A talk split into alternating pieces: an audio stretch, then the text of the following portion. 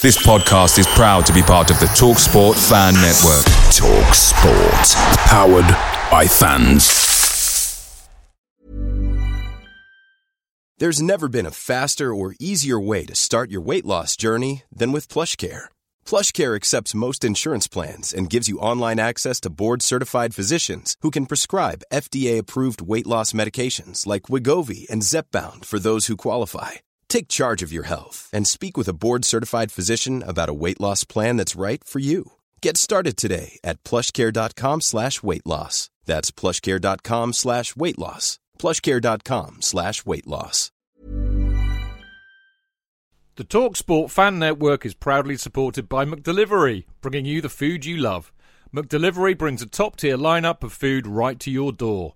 No matter the result, you'll always be winning with McDelivery. So, the only thing left to say is, you win? Order now on the McDonald's app, and you can also get rewards points delivered too, so that ordering today means some tasty rewards for tomorrow. Only via app at participating restaurants 18 plus, rewards registration required. Points only on menu items. Delivery fee and terms apply. See mcdonalds.com.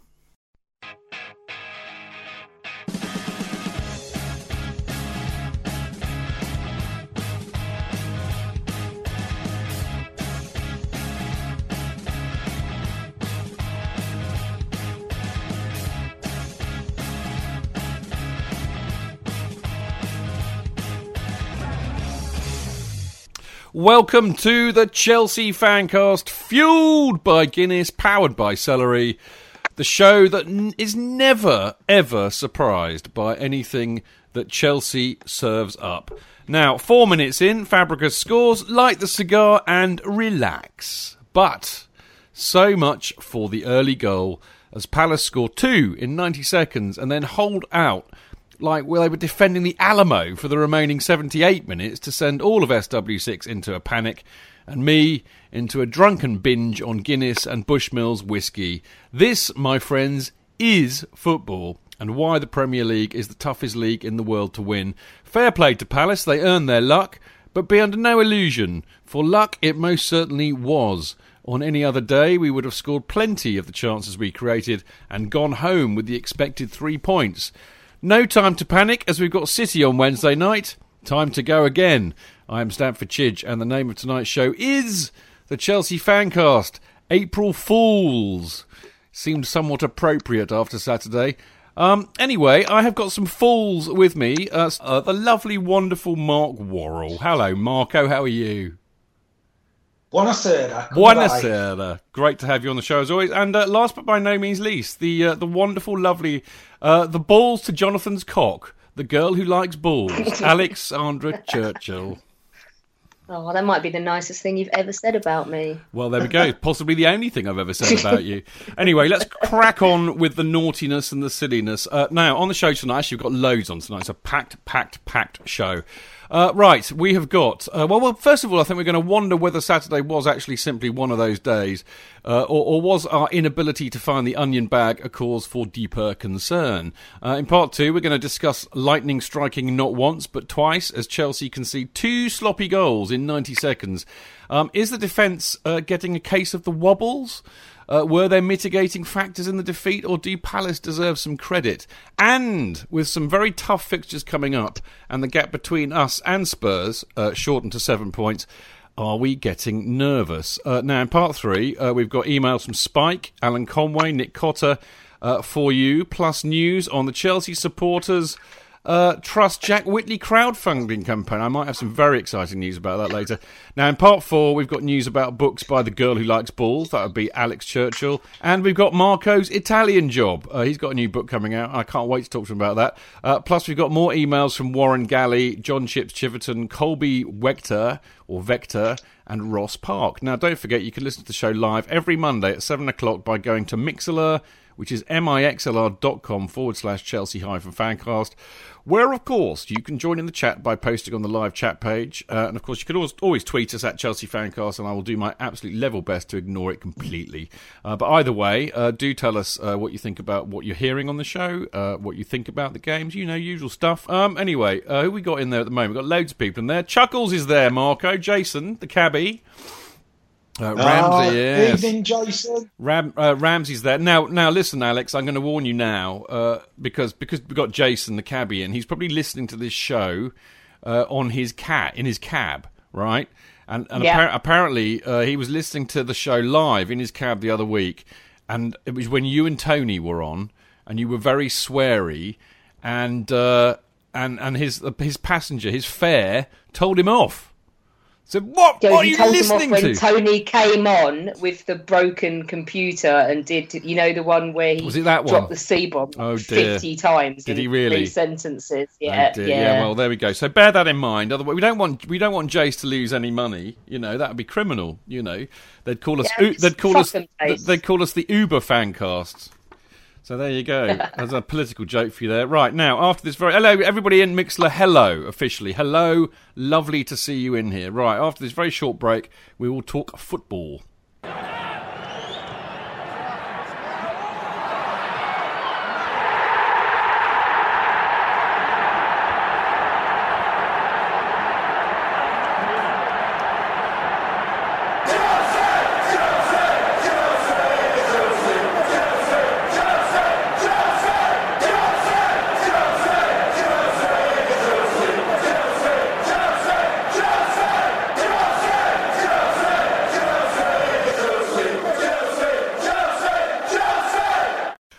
Right, uh, blimey, blimey, blimey. Oh God, I mean, I mean, as I said, it was called April Fools. I think Alex called her blog April Fools as well, quite, uh, quite aptly in my, uh, in in my humble opinion. Um, but I mean, you know, uh, let's be honest, guys. Um, Palace scored their second, and there were still 78 minutes to go. I mean, hands up, anybody who, who, who thought that we would end up losing that game, Jonathan. I, I for one, didn't. Uh, I'm afraid I did. Oh well, there we go. What a surprise! Go on then, Yeah.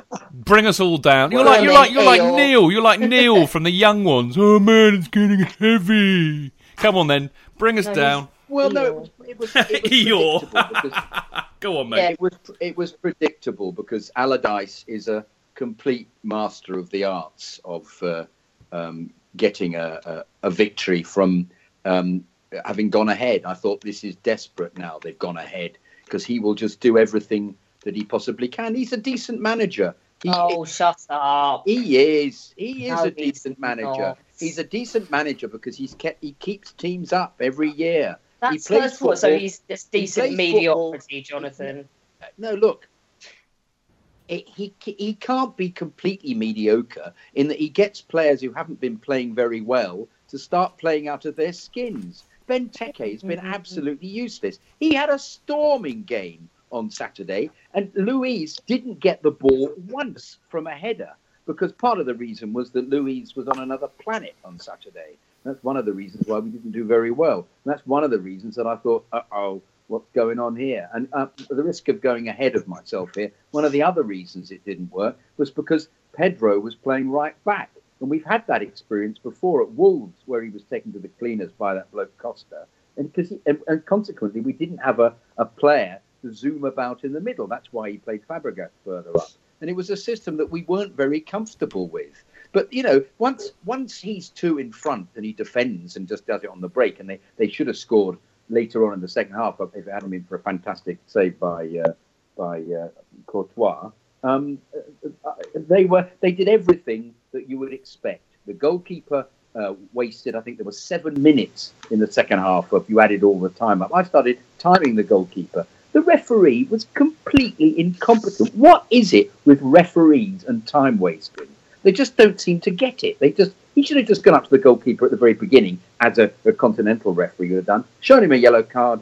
That's it. He, he won't do it again for the rest of the half. Well, he'll try. He'll probably be sent off. He didn't do anything. So the goalkeeper takes his time. There was even a great moment when the, the flares were going off, just round about by the, the time they called the, scored the second goal, when Allardyce had all his subs running up down the side of the pitch. I mean, it was just confusing everybody. He's a man of, I wouldn't say the dark arts, that's used too often nowadays, but he's a man of competence when it comes. He knows how to drill a side into um, into maintain uh, into defending. He managed to get them to behave. Well, they were they they're a decent side, Palace. They played very well against us when Pardew was involved. And they weren't doing it. They weren't just doing it at that, that, that stage of the season. But he's got them coalescing. That bloke Milicevic, whatever his name was, was completely phenomenal number of blocks he did. And Hennessy had a completely lucky day. But he's, you know, he's not a mug because he's had how many games now? That's four games in a row that they've won now. He's not a mug, Allardyce. We may not like him. We may not like the style of football he plays. He keeps beating us. He's beaten us now with four separate teams that he's managed. He knows what to do. I'm not saying it's, it's something that, that we should go. We, we shouldn't be upset about it because I think we'll beat City because it'll be a more open game. But he knows what to do. He's that kind of manager. It doesn't make him a great manager, but it, makes him it makes him a manager who just organises brilliantly. So you know that's my view. You've just gone five minutes without breathing once. I was, I was just going to say, did you breathe then, Jonathan? I can breathe out of my arse. You know that. As well as talk out of it. Boom, boom. Yeah. Yes. Yeah, you, you tee him up, JK, and I'll smash him out of the park. Mate, I think, you, I mean, look, I was going to say, I think that comes somewhere in the. Yeah, that's right. Uh, towards the end of part two, but I, I agree with some of that about Allardyce. I don't agree with what Alex says. I know she can't stand him, and I can understand why. But you know, it's no coincidence that he's turned Chelsea over. I think he's the first manager to manage four teams. Uh, the, uh, the you know the first manager of four teams to beat Chelsea or something along those lines. But anyway, let, me let me focus on what I really wanted to whinge about actually in this part, which was really Marco. I mean, you know, look, I reckon on another day we'd have scored an absolute hatful, hatful against that lot. Um, the, but the, the thing is, this is is what I don't really, what I can't get my head around was that, you know, was our finishing really, really poor? Which I, by which I mean, you know, you can pick on all sorts of things like trying to play through the middle, tick attacker, passing to one side, crosses going to no one, all that kind of stuff. Was that was our finishing poor, uh, and therefore is that a concern, or was it just one of those days where the ball wouldn't go in, Marco? Shall I chuck some stats at you? Go on then. So after Palace scored, we had we put the ball into their penalty area 35 times. We had 24 shots on goal. Hennessy saved, made 11 saves. So that, tells you all you need to know about um, how good Allardyce is. He was lucky. Tells you how good Palace were. They were lucky. Yeah. And it tells you about Chelsea. We, we were un, unlucky. Costa had an off day. He, he had a couple of sitters he missed. Um, personally, he, Conte sort of set it up as a 3 5 2 to start with. Um, you know, I think it, when they went 2 1 up, I, I, I thought, you know what? It's going to be one of those days. And it was. Um, and life goes on. So, you know, I think Conte will have gone mental at them on the training ground today because, you know, they, they really should have made the most of um, 35 crosses into the box and 24 shots on goal. You know, we should have won 10 2, not lost 2 1. And maybe we would have done on another day. Well, I, I'm inclined to agree with you, mate, and, I, will be honest with you. When I when you know, I, I, had that feeling, you know, I think there was that when when Costa Costa's shot was saved off uh, Hennessy's knee or whatever. You just get that feeling, don't you? But I mean, I, I mean, yeah, to, yeah, yeah. To, to, be on to be honest, Alex. I mean, it's not the first time we, we've we've pussied around and, and, and not stuck the ball in the net, you know. Uh, and so I agree with Marco to an extent. I think we were unlucky. I mean, I mean, I think we were actually unlucky with one of the goals that they scored against us. But there we go. But you know that for me, you know, I just there's a, there's a is there a should we be worried about it? Should we be worried about the fact that we didn't manage to bury Palace yesterday or Saturday, whenever it was? I'm so drunk afterwards I can't No. remember. But anyway, go on. No, no worry, no, No. cause for concern. No, not at all. No, because uh, we were due one brain fart before the I end of the that, season. a You weren't going to get all the way through to the end of the season with everything going on. Like we were unlucky. We've had some games where Stoke and Burnley are two of them where we'd kind of wriggled out of it a bit and got something out of the game where it could easily have gone the other way, and it didn't go our way. Every mm. deflection fell for them, and I'm not having about Allardyce. He do, he doesn't organise them amazingly. But they his what he does is what you do if you don't have a clue what to do, which is just whereas Stoke will kick the shit out of us for 90 minutes because they can't beat us. Palace just wasted God knows how long pretending to be injured, rolling around on the floor. I mean, it was one minute, over a minute for Hennessy to take a goal kick, and that is just oh, he's just awful. And it, like Marco says, he was lucky. He was just lucky on Saturday. Mm. Do you know what? I thought I just gonna. Oh, by the way, Alex, uh, Chuckles has said, "What's a brain fart?" just a a, oh, a, fuck up. Oh, it's war. Yeah, just like one one game where it doesn't go all our way and we don't put it together. I thought we were a beat slower than we usually are.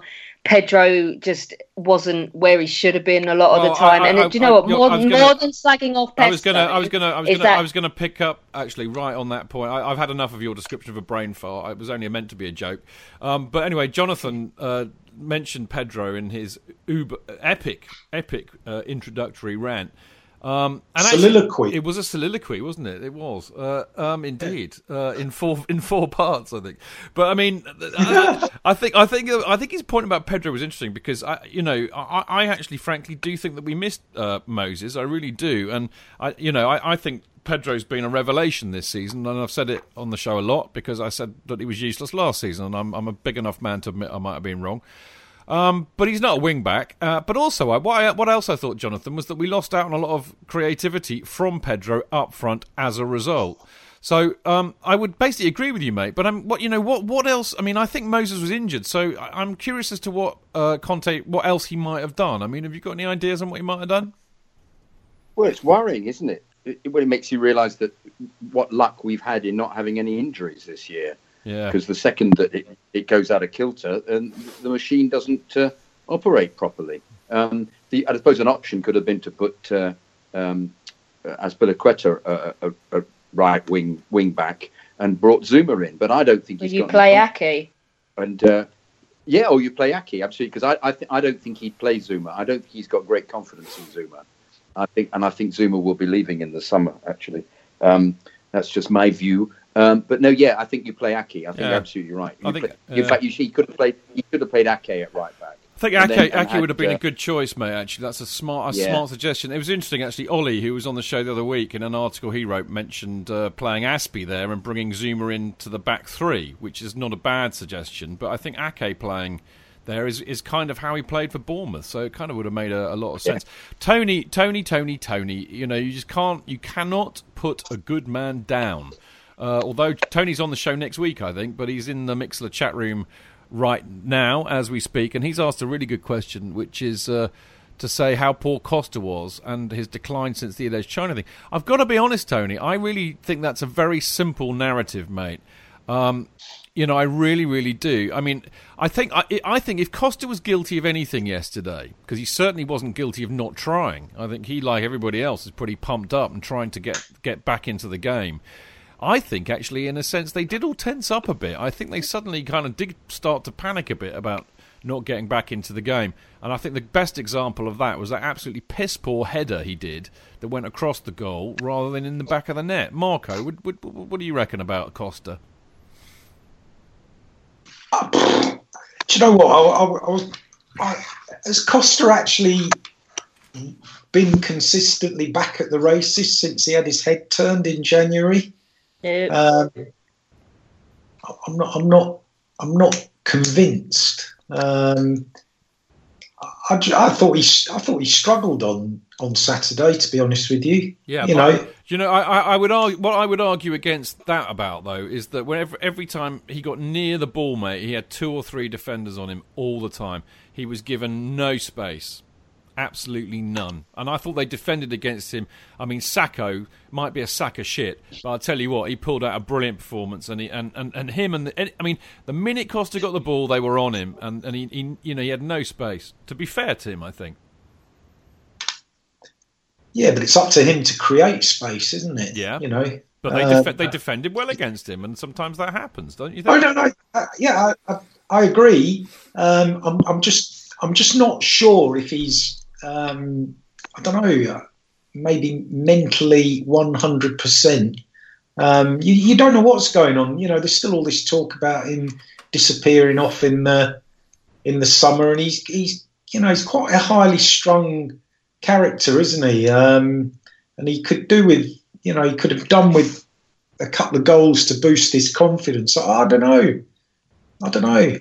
I felt there were too many occasions where um, it, there wasn't any anticipation going going on. There was a wonderful cross that one of the only crosses that Alonso actually did. I think he tensed up quite a lot actually. Yeah. Um, uh, where nobody anticipates. There's nobody nobody doing that Lineker thing of just thinking, "Sod it, I'll just go into the box." Yeah, yeah. Hope Yeah. the Well, ball's going to come. And uh, but Costa seems to have lost that ability because it's exactly what um, Fabregas did for the first goal was to you know he provided the pass and he ran the whole length of the pitch and just ran to the near post. He didn't know the Well, Fabregas was where he was where Costa should have been. Yeah, absolutely, absolutely. I'm actually I'm in, I'm completely in agreement with uh, with Marco. I think um, I think he's uh, he's about fifty percent the player he was before January. Yeah. And, and, in- in- sorry, go on, Marco.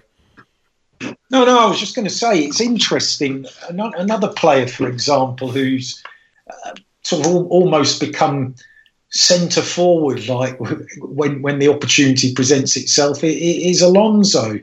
Um, you know, he he tends to spend, you know, have moved into more central positions. Um, I, I don't know. I don't know. I don't, I don't know what this. I don't know what the short-term solution is. I'm convinced Costa's not going to be a Chelsea player in August. Um, I'm fairly certain about that. Uh, you know, is he? I, I don't know. I, I just don't think his head's there Head's uh, gone, where mate. it should be at the moment. Yeah, Yeah, I don't know if it's gone. He's, he's been he's had it turned, hasn't he? Well, maybe so. I mean, Tony said that his Costa thing was, was basically being off the pace, not in the box of crosses and balls in, uh, not following shots in when Matic telegraphed his shot, which was a very good point. I mean, I agree with all Yeah, of that. yeah. I, I tell you what, though, I, you know, somebody, I think it might have been Jonathan. I can't remember. Anyway, it doesn't it's, it doesn't matter. The bottom line is, I, I totally agree with whatever they said, and I I was sitting next to Johnny T yesterday for the match, which is a, an absolute delight as always. But I was so frustrated because we scored that goal in four minutes, and which was, I think, the perfect example of what they should be trying to do when they were two one down. Because once Palace got ahead, they were they had ten men behind the ball for the entire match thereafter. And what did Chelsea try and do? They tried to play through the middle, and when they couldn't play through the middle and passing it side to side to side to side, they did actually do what you would kind of want them to do, which is to go wide and they went wide, and that's when all those crosses kept on going in, which went to absolutely nobody. And I just thought it was crying out for the kind of move that they put together with with Fabregas to Hazard, and then Fabregas kind of ghosted into the box to get on the end of something. And we didn't try that again, you know, which amazed me, and I thought that was a real waste. I mean, to, to be fair though, you know, Hen- Hennessy was playing out, played out his skin, didn't he? You know, I mean, he did make. Well, I mean, the stats are there. He made 11 saves after after Palace went in front, but you know, two or three of those were, were worldies, weren't they? So, I, I just think they got lucky. You know, I, I, to be honest with you, I'd, I'd be more concerned. Um, you know, Luiz seemed to have a bit of an aberration on on Saturday, uh, which was sort of quite un-Luiz like of in, in respect of the way he's played this season. Um, that that that was more of a concern to me. You know, to be honest with you, yeah, he was probably he was he was I don't know what he was doing for the first goal. He, he just Oh, I'll tell you what, mate. Let's, where let's- he should been. keep our powder dry on that because I, th- I think we'll have a we'll have a chat about the def- a chat about the defence in a minute. Um, but I think I think you know the, the the summary of the first part is that we're all a bit miffed and we're I mean there's a kind of a, there were issues there, but I think we were unlucky and and.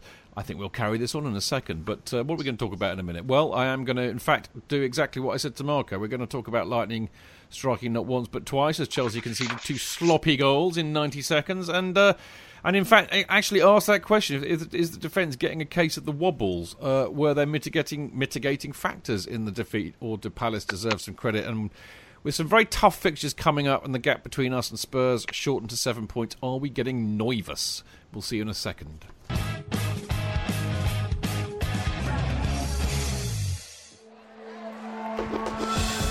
The only place for Chelsea fans. Footballfancast.com. Real fans, real opinions. I'm Jason Cundy, and you're listening to Chidge and the boys on the Chelsea Football Fancast. Total nutters and proper Chelsea.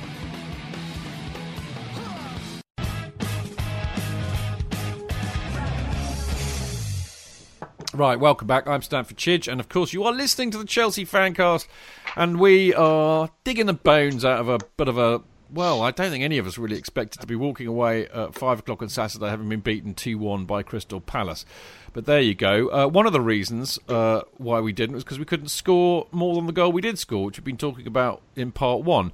Uh, the other reason, of course, is the fact that we led into pretty sloppy goals. Um, I mean, I think I, I, did actually say in part one that, that, that Zaha's goal was a bit lucky. I mean, the way he put that through the legs of three defenders in a row, I mean, he could do that 50 times and, and maybe only pull it off once. But I thought the way that they, they tore us they tore us a new one on those two breaks. I mean, it was counter attacking football, the like of which we've been watching Chelsea do. So, I mean, Jonathan, disappointing, wasn't it? And you, you actually, before Marco started going on about Luiz, you, you mentioned that you thought he had a bit of a poor game. Well, as I said at the beginning, Benteke won every header. Yeah. But I, I thought I thought Benteke was fantastic. Yeah. yeah. And, and the same way I thought Zaha was fantastic. I actually thought that it may have been a lucky goal, but I thought it was a brilliant goal from Zaha because he, he was so quick and he just took it and had a you know he had a he had a, a dig from the edge of the area and and uh, it's what we didn't do for the whole of the game. We didn't try any of that. Um, uh, let's have a let's have a go from uh, well we tried, but they had lots of un, they had lots of fortunate blocks. I mean, I think it's a combination. I thought they were lucky, but I did I do think that they some of them played out of their skin. I think they, as I said at the beginning, um, uh, the, the, first goal was a, a consequence of Pedro trying to play that ball to Matic, which you know you thought was going to be a decent pass, but then just gave the ball away, and then and they and then Zaha motored forward, having played a one-two at the edge of the penalty area. Um, but um, yeah, I thought Luiz. um, as I said, uh, uh, Benteke was fantastic, but Luiz started doing that thing he did um, before he, he joined Paris Saint Germain, which was trying to anticipate um, the ball rather than actually playing the ball with the player. You know, where if the he would rather than, than stop the guy from controlling it. You know what normally happens is that the, for, the forward gets the ball first and controls it. He was trying to nip in, and on and Benteke was in such form that he just he just powered past him every time. And you know, Benteke had scored two goals for Belgium during the week, hadn't he? So he was uh, he was clearly um, on the pace. So you had both of them. I thought putting in a really good shift. I thought they were both excellent.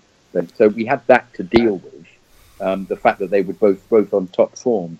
But uh, it was a bit wobbly. It was all a bit wobbly, and I think this nervousness that you've pointed out was exactly the case. I think we started getting a bit tense, um, which I haven't seen this season at all, actually, before well, other than early on, early on, when we lost at the early on in the season. I mean, I've got to be honest, mate. I mean, one of the things that that, that, that, that I didn't know actually, and it's funny, isn't it, how you how, how you quite often uh, just brush past these things when we're winning, and, and and of course, I mean that's kind of the point. If you're winning, these things don't matter. It's when you it's only when you lose you start to notice these things. And that's we we've only kept a clean sheet twice in our last eleven matches, uh, Marco, which kind of I, I, mean, you know, again, a bit like a, a, bit earlier on, you know, with the striking. Is it something we could be should be concerned about, or are we just getting on knickers in a twist because we've lost against Palace? I think it's just. I honestly just think uh, it was a bad day at the office. Yeah. Um, you know, if if we'd have beaten Palace comfortably, you know, if we'd made the most of all the chances that we had and you know whacked them five two um, there would have been no dialogue. Yeah. You know, and then and then you know we might have lost. You know, we might not have beaten, or we might not have beaten City on Wednesday. You know, we've got some weird fixtures coming up. Um, you know, City, Bournemouth, Man United, whereas Spurs have got, I don't know, Watford, Bournemouth, and um, I can't remember. They, they've got three very easy fixtures.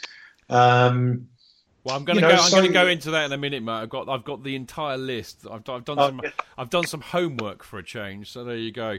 But I mean, I, I take your point, mate, and and and I, you know, I I it see this is the thing, isn't it? When you I, you know, it's easy to get spooked by a result like that. I, I, I think what we should really be oh, asking, you know, what we should really be asking, um, and I mean, you know, I, I want to really talk about this at the end of this part, actually, because we know what the ramifications are. But what we should really be asking is, is this is actually when Antonio Conte needs to earn his crust and, and get the players focused, get them over what happened on Saturday, and get them fully focused on winning again on, against City, and then of course you know the headlines after us beating City on Wednesday will be, well, that's Chelsea knocking uh, Man City out of the title race. But I mean, Alex, I mean, you know, are you concerned about the defence at all? Because I mean, I, I think Jonathan's got a point actually. I think I think it did look a bit wobbly on Saturday. However, Marco and I dress it up.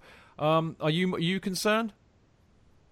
Not massively, no. I think Luiz has had a couple of games that haven't been that great, and we are where he plays in the middle of that. We are reliant on him being strong and him being forceful, and that, and he hasn't been the last couple of games. But honestly, we, I mean, we have to. We're here to fill two hours talking about the game on Saturday and that, so of course we're going to talk about it. But I just, I don't see any point in. I mean, there were people. What, what does Tony call them? Nappy who was yeah basically it just they were you could hear them going down to get a pint on 40 minutes like oh it's happening again well you know you know you know you know what alex i think you've got a massive point there and I, actually john chips chiverton who we'll be hearing more from later on actually but uh, he makes a great point. He says, "I'm getting the impression that we played poorly when I thought we played great." And I remember I walked out of the uh, the game with Johnny T, and he's Johnny was saying, "Oh, I don't think we played very well," and I thought, "No, I, I, disagree." I said, "I don't think we played brilliantly, but I don't think we played badly, mate." And I, and I, like Marco was saying, I think on another day we would have been wandering out. We had there. nearly twenty-five yeah, shots, know. but I don't think we. I don't. Target. I don't think we played badly at all, Jonathan. I think that there were also some mitigating factors, and I'm, I'm going to save the best till last for Alex because her blog absolutely rinsed this pillock of a referee. Um, but I, I you know, for example, Townsend Ham. I didn't know. Oh, I didn't God know this until I watched this yesterday because I was so pissed on Saturday night that I didn't get home in time for match of the day, so I had to watch it the next day. But uh, I had no idea at the time. But Townsend definitely handballed that. Should have been a penalty, shouldn't it? Oh, definitely. But I didn't see it at the time. No, there were too many players in, in, front. I just thought he chested the ball away. Um, but somebody, one of the officials, should have seen it. For goodness' sake, it was blatant. What was it? A long shot he's, he's prevents it from going in the goal, and it hits him on the arm, and he puts his hand out. What? Why? If the referee didn't see it, why didn't the linesman see it? He was, you know, the linesman's got a better view than anybody. I, I, I despair of some of the decisions, and then once again we're going to the, the, the business of, uh, of of the time wasting. I agree completely, Alex, about um, uh, the, the the specific business of um, of going down um, for uh, uh, pretending to be injured and all of that, breaking the play up. But it's it's a usual ploy, isn't it? Mourinho did it to us. Oh, for, absolutely. For, for when when Inter Milan beat us, and they were in yeah in that game we got in the last fifteen minutes about four minutes of play because I sat there ranting yeah. my head off and timing it. Yeah, it's, it's a, unfortunately it's a, it's a, tactic, and it's, it's, it's, a, tactic sh- that the, shit that the referees should be onto and capable mm. of dealing with, and and it's that, that, that ridiculous law that they brought in years ago in order to stop time wasting that the goalkeeper could put move the ball whichever side of the goal he liked to take the free kick. It just results in them farting about, moving it from side to side. You're just going to go, what on earth, referee? Just go up. Like a total loser, I counted. So he started time wasting Hennessey in the first half. The he first warned half, him on 47th minute, and then yeah. he warned him four more times without booking him. He warned three other Palace players for it as well on throw ins and he didn't book one person for time wasting. If you'd have, you could have said on the way down the tunnel at half time to Hennessey, don't want no more of that in the second half, and booked him on the in the 55th minute, which was Hennessey's yeah. second warning. You could have said, mate, I've told you, now you're booked, yeah. stop it. But it didn't, and it gets worse and worse because the referees stand there like total planks doing absolutely nothing about it and they do that arm wave. Come on, hurry up! That limp little arm wave that just makes me want to headbutt them. I've got, I've got, to, hang on a minute. I've got, I've got to read this out. Benny the Blue, who we know and love because he's in Mixlr every time. Can we limit the moaning about referees to a minute? Our shots should have gone in and didn't. Benny, I would be perfectly happy, mate, to just talk about. I mean, you know, we could have done this show in three minutes. I would have been absolutely made up, mate. My Monday night would have come back, and I would have been delighted. But we have a two hour show to do. So me and Marco spending a minute saying, you know what, it was one of those days and we should have scored more goals ain't gonna really cut it. But I do get your point, and actually, what you know, what I do love about what Benny said is I was going to say this, Jonathan, because of course, what I love about Jonathan is actually, unlike me, he actually knows about refereeing. Um, and I do feel, I do feel a very. I mean, I'm like, I, I'll be honest with you, Jonathan, and you know this, you know this uh, I, I will automatically leap onto the Alex Churchill side of the fence when it comes to absolutely coating a referee off because they always get my ire at the game. But I do. I'm growing more uncomfortable with with with, with you know blaming it all on the ref. But I've got to say, Jonathan, I'd never heard of this guy Pawson before. I, you know, I'm finding it much harder to actually see that far at the football quickly, these days. Can I quickly but, tell you Go something? on, Marco. Yeah, go for it, mate. Just, just a quick one before JK um, lets loose. Craig Pawson. Craig, Craig Pawson was, was the referee last season when we lost 2 1 at home to Palace. No way. No way. Ah, way. It's a fact. Conspiracy yeah. theory. Don't tell Donald Trump. He'll be like, you know, you know, he'll be he'll be telling Alex Jones and Breitbart, and they'll be writing about it, mate. Mate, I had no idea. I mean, I seriously, I, I didn't recognise him. I had I had no idea who he was at yeah. all. You know. Anyway, yeah. so Jonathan, I mean, he was poor, mate. I mean, you know, not booking Palace players. The linesman, I have to say, the linesman on our side of the ground was just as crap. You know, giving goal Oh, the one on our side corners. was toss as well. well. There you go. I mean, come on, Jonathan, be the voice of reason about the ref. Moment, there was that moment when Allardyce had an enormous, had a, um, Sammy Lee went down on all fours as he always does in this instance. To I could tell I could tell the... you a story that I heard from Paul Walsh when uh, Sammy Lee and him were at Liverpool about Sammy Lee being on all fours, but I would probably get sued. yeah, it's probably not. It's not the same kind of image I was not trying to really. create there with him in, in, in the middle of. Uh, but I'm sure we can imagine. It's a um, great story, uh, by the way. Complain to the Just quickly, in response in response to Tony, who said, "Didn't we get the first booking?" Yes, after doing nothing to any Palace player, right. he booked Costa yes, for possibly. Yes. I mean, Costa was positively cuddly by comparison to how Costa can be on Saturday. So how he was the first one booked. But anyway, your rant now. No, I, no, I was just about to say that. I was about to say that that once again they did uh, serial fouling. So all of them did a, a, really pretty vicious foul. But he did that thing. But we well, I debated with the, the guy next to me um, that uh, uh, the very first foul at the beginning where we got that free kick, um, which um, uh, just hit straight at the goalkeeper, as they did about three times after that. Um, Luiz hit straight the goalkeeper. Um, the the foul was a booking. It was a really vicious foul, uh, and I think it was on Hazard as usual. And he went up to him and did that thing that they always do at the beginning of games, which is they they do a calm down gesture. Oh, the the two handed pat yeah, thing. Yes, absolutely. Oh, it makes I'm me want to punch him. I'm doing it at this moment, and I mm. said to the mate, my mate, I'm doing it to Alex at this moment, Jonathan. Actually, at this moment, yeah. Yeah, I said, I, it looks almost like a massaging. It's like, no, no, don't. I said, why on earth has he done that when it was a vicious foul that you should we should card the guy because of the foul, not because it's the first minute of the oh, game. Oh, it does my head in. If if it's a card, it's a card. It's yeah. not not a card because we're only thirty seconds in. Because yeah. otherwise, if you're Allardyce and you've got no imagination and no skill whatsoever, you go, "Oh, you're a big, you're a big bastard. As soon as we kick off, I want you to run at Hazard and go two footed into his yeah. kneecap. Yeah, that's exactly. She won't get did. booked. Yeah, that's what he did. That's what yeah. he did. Anyway, it happened three more times in the space of the first ten minutes before. In fact, we'd already scored, but in that period, and he similarly did the calm down gesture. And you're absolutely correct. The one, the moment that, in fact, was a challenge on the goalkeeper was a challenge on somewhere that Costa did. He booked him, and you said therefore he's prejudiced against Costa they've been talking. He, he, feels that he has an attitude. He's not paying the, the attention that um, uh, our friend who was it the other day did uh, when he booked um, when he sent Taylor. Um, uh, yes, sent, who I have to say was uh, no, not Taylor. It was the week before. Um, the chap who sent Herrera off. Who was that? Um, oh, I lose track. I don't remember when they were good. Was it? No, no, no. Uh, he, he sent. It, it, he had the Marriner, chat with the captain. It? He had a chat with no, no, it wasn't. Marriner. No, Marriner would never do anything Marriner's for us, like send someone off. Never. Marriner's the grinning man who was fourth official on Saturday. Mm. Um, uh, I can't. Anyway, whoever it was, he seems to have got it right.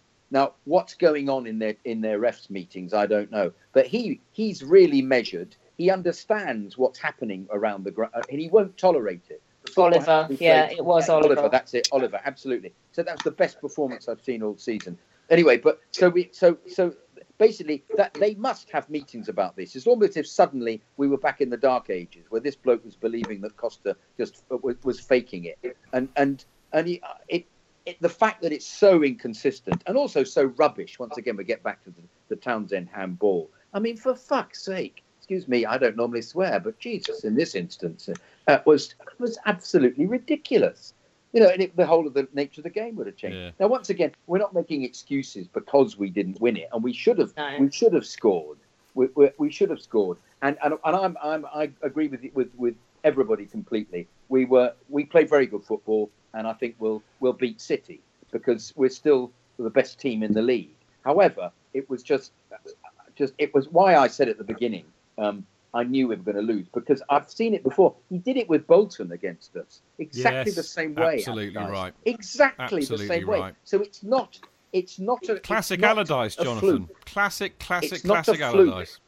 Yeah. Exactly. It's not a fluke. You can't say he's dreadful. He does it consistently. He's very canny. And that's why he got picked for the England job. We all despaired because I thought we'll just be playing long balls Mate, I'll tell you bloke. what, you know, If he tell gets you- the big bloke to play well. I'll tell you, know, what, like Jonathan. You know, yeah. if he hadn't, Yeah. have, you know, got, got caught with his hand in the in the till drinking a pint of wine, um, I I think he'd have done really well for England. I think he might have. I mean, I don't know about winning or something, but I think he'd have got close. Because actually, he's probably the closest uh, manager that England have produced in recent times, who will do anything he can to win a game in the in the mould of Jose Yes. Mourinho. You know. Yes, Anyway, absolutely agree. Let's- yeah, absolutely. thanks, He- mate. His, Yeah. his contention was if he had the best players, he would. He said this a few years ago. Yeah. He'd win. He'd win uh, Champions League with them all the time because he is. He's just completely. Uh, he's ruthless. He's, Yeah. just, he's he knows all about the game. And he plays a specific style, and it's the style that I wish that England would embrace. Actually, which is you just get a tall bloke rather than attempting to play properly. Let's give up about attempting because it's always a disaster. Just boot the ball up Mate, the I'm, pitch. JK, I, to I'm the sorry. target. I'm sorry to stop you in full flow. I wasn't laughing at you, but I've just Benny the Blues just posted okay, this. okay. This is just brilliant. He says we need to make sure to sacrifice a goat to the table before Wednesday. Which I actually think that's. I, I'm all in favour of that. I think instead of that bloody light show, what we should do is we should have a sacrificial killing of a goat or any other relevant animal before each match. Think, and then put, put and, the, and then Costa could run around smeared with blood and scare the shit out of whoever we're playing. Yes. Um, yes. actually, well, talk- that would that would Go on, mate. that Sorry. would suit the stereo. That would suit the stereotype that some of the refs and the fans think he is. Well, I was going to say, Michael Howard's obviously, you know, is, is encouraging declaring open warfare on Costa as of yesterday. So uh, be, be warned. We have watched this space and all that. No, we we really should talk uh, about you know what is to come as opposed to what has happened and. Really, just kind of generally how nervous we may or may not be. But I mean, just to kind of analyse this, or as Ra- as Rafa Benitez might say, analyse. Uh, the, lead is now seven points, uh, but if we lose to City and if Spurs beat Swansea on Wednesday and Watford on Saturday afternoon, by the time we play Bournemouth in the late kickoff on Saturday, the gap could be just one point. So, therefore, brothers and sisters, uh, do we have to beat City Marco? Well, we have to we- have to win all our games. I, I'm going to, uh, you know, I think Conte's right with his, you know, his mantra when he was asked about, um, you know, have, have, have we won the title, and he said, you know, we will win the title when when it's no longer mathematically possible um, for other teams to win it. And I, I just think we've got to get back to winning. You know that we won ten straight league games at the Bridge before um, before Saturday's debacle. So we just need to get back to that. Um, I don't I don't know what what what's the mix of the nine games left. How many of those are at home? Well, I shall tell you. No, I- I'll, I'll tell. five? No, no, hang on. I've got, I've got the list. it's Uh, well, mate, I've, we've got nine games left, and this is this is what we've got coming up. And I mean, I think actually, do you know what? Do you know what's underpinning my? I, I am. I'll be honest with you. I, I am beginning to feel a bit nervous. But what what I'm most nervous about is, you know, like you, Marco, and like Kelvin Barker, and like Dan Silver. It's it's the thought of the fact that it's Spurs who are second and who are getting close. I mean, and I and I and I want to have it on record here today that I will join you and Kelvin and Dan and hurl myself off Beachy Head should the unthinkable happen. And oh, I mean, I can't even bring myself to say it. But if that lot from North London win the title, it's game over for me, mate. I shall I shall be hiring a scooter and doing a Jimmy from Quadrophenia, mate, and you can join me because I don't think I'll be able to cope, mate. I can't. I mean, honestly, I, Well, I, no. I, I would have anybody. I mean, even I, dare I say, even the Scousers, possibly not. But I would. I mean, I, my boss. So I, I, did, I did some work today. Don't don't all of shock. But uh, my boss is an Arsenal fan. and She's a lovely lady, and of course, I walked in and she laughed her head off. Fair play. You know, that's kind of how it works. But uh, we started talking about it, and even she is hoping we don't screw it up so that Spurs don't win it. I mean, you know, the, the, the world will end. Anyway, I've gone off on my rant long enough. This is the fixture list, guys and girls. Um, and I reckon we need seven wins and we can still afford to lose twice. I really do, because that will get us our 21 points. And I believe we still only need 21 points. I could be wrong, but I think that's it. Anyway, we've got uh, City at home, Bournemouth away, United away, Saints at home, Everton away, Borough at home, West Brom away, Sunderland at home, and Watford at home, somewhere to be squeezed in. Spurs have got Swansea away, Watford at home, Bournemouth at home, Leicester away, Palace away, Arsenal at home, West Ham away, United at home, Hull away. So, what was the point you were going to make, Marco? Well, no, I was just I was just curious to know. I think I think my point is in in the short term, if you look at the next three fixtures, so if there's pressure, so if, if we hammer City on on Wednesday, or if we beat City on Wednesday, you know, th- th- this sort of nappy filling dialogue um, will, will dissipate. You know, we'll, we'll, we'll all change our nappies and they'll all be clean again. Um, however, because you know we've got City at home, Bournemouth away, United away, and then we've got the the semi with with Spurs. While Spurs have got a much easier three games, you know it could be it could be that they reel us in. You know, if, if we, I think we'll beat City. I watched that game against Arsenal yesterday. Um, away from home, they're crap City, um, basically. So Also, they know- come out, don't they, Marco? They come out that they won't defend in the same way that. Yeah. So they'll they'll come out and try and play, which is just which is exactly what we want because we'll we'll score. you know, I mean, I, I think I know I know things are going a bit wonky at, at Arsenal, but um, if, if there was any if there was any possibility of um, Spurs reeling Chelsea in to win the league when, when they come to when those two play each other, I, I think you know uh, every player, uh, every Arsenal player is that game at uh, White Hart Lane. Yeah, at yeah, yeah, yeah, yeah, yeah, definitely. But I think they've got a much more difficult run in Spurs. Yeah, I mean, you know, They've they, got to play Palace. They've Well, got I don't know. They've got They've got to go to away to Leicester as well. yeah, Leicester. are- I don't know where that game sits because obviously Leicester are still in the Champions League, so I don't know where that fixture sits within. Oh, yeah. have a quick Look, actually, and I'll tell you. Well, uh, Um, while you're doing that, Marco, what I will say is I don't know. I don't know, Jonathan. I don't think it is that hard. I mean, I think you're right about Palace and Leicester. I think that's quite. Those are quite difficult. You know, really, Arsenal at home should be a difficult match, but Arsenal are shit. Uh, United at home, Yeah, you would they- have. they Hang on minute. Hang on. Hang on. Hang on. Hang on. United at home, you would have thought would have been a tough match. But you see, the thing is, Mourinho's going to put all of his eggs in the Europa Cup. He, he'll probably field a B team against them at home. It's around that time. So you know, they. I think they've got on uh, an easier running on paper. Although ours is isn't Is too bad game- towards the Is end. Is that going to be rescheduled? What? What? What's rescheduled?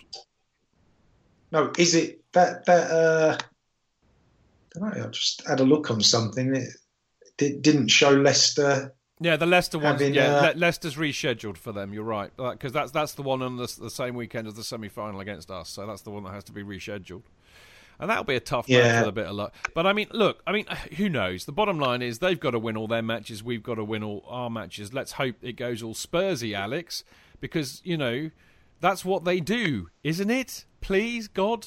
Oh, just don't tell me that anywhere in that they're not going to have one of their catastrophic meltdowns Oh, where I Ali you, goes Alex. round stamping on people's faces and Danny Rose just starts trying to like chew people's limbs off or whatever crap they do when they completely lose the plot. They end up one click away.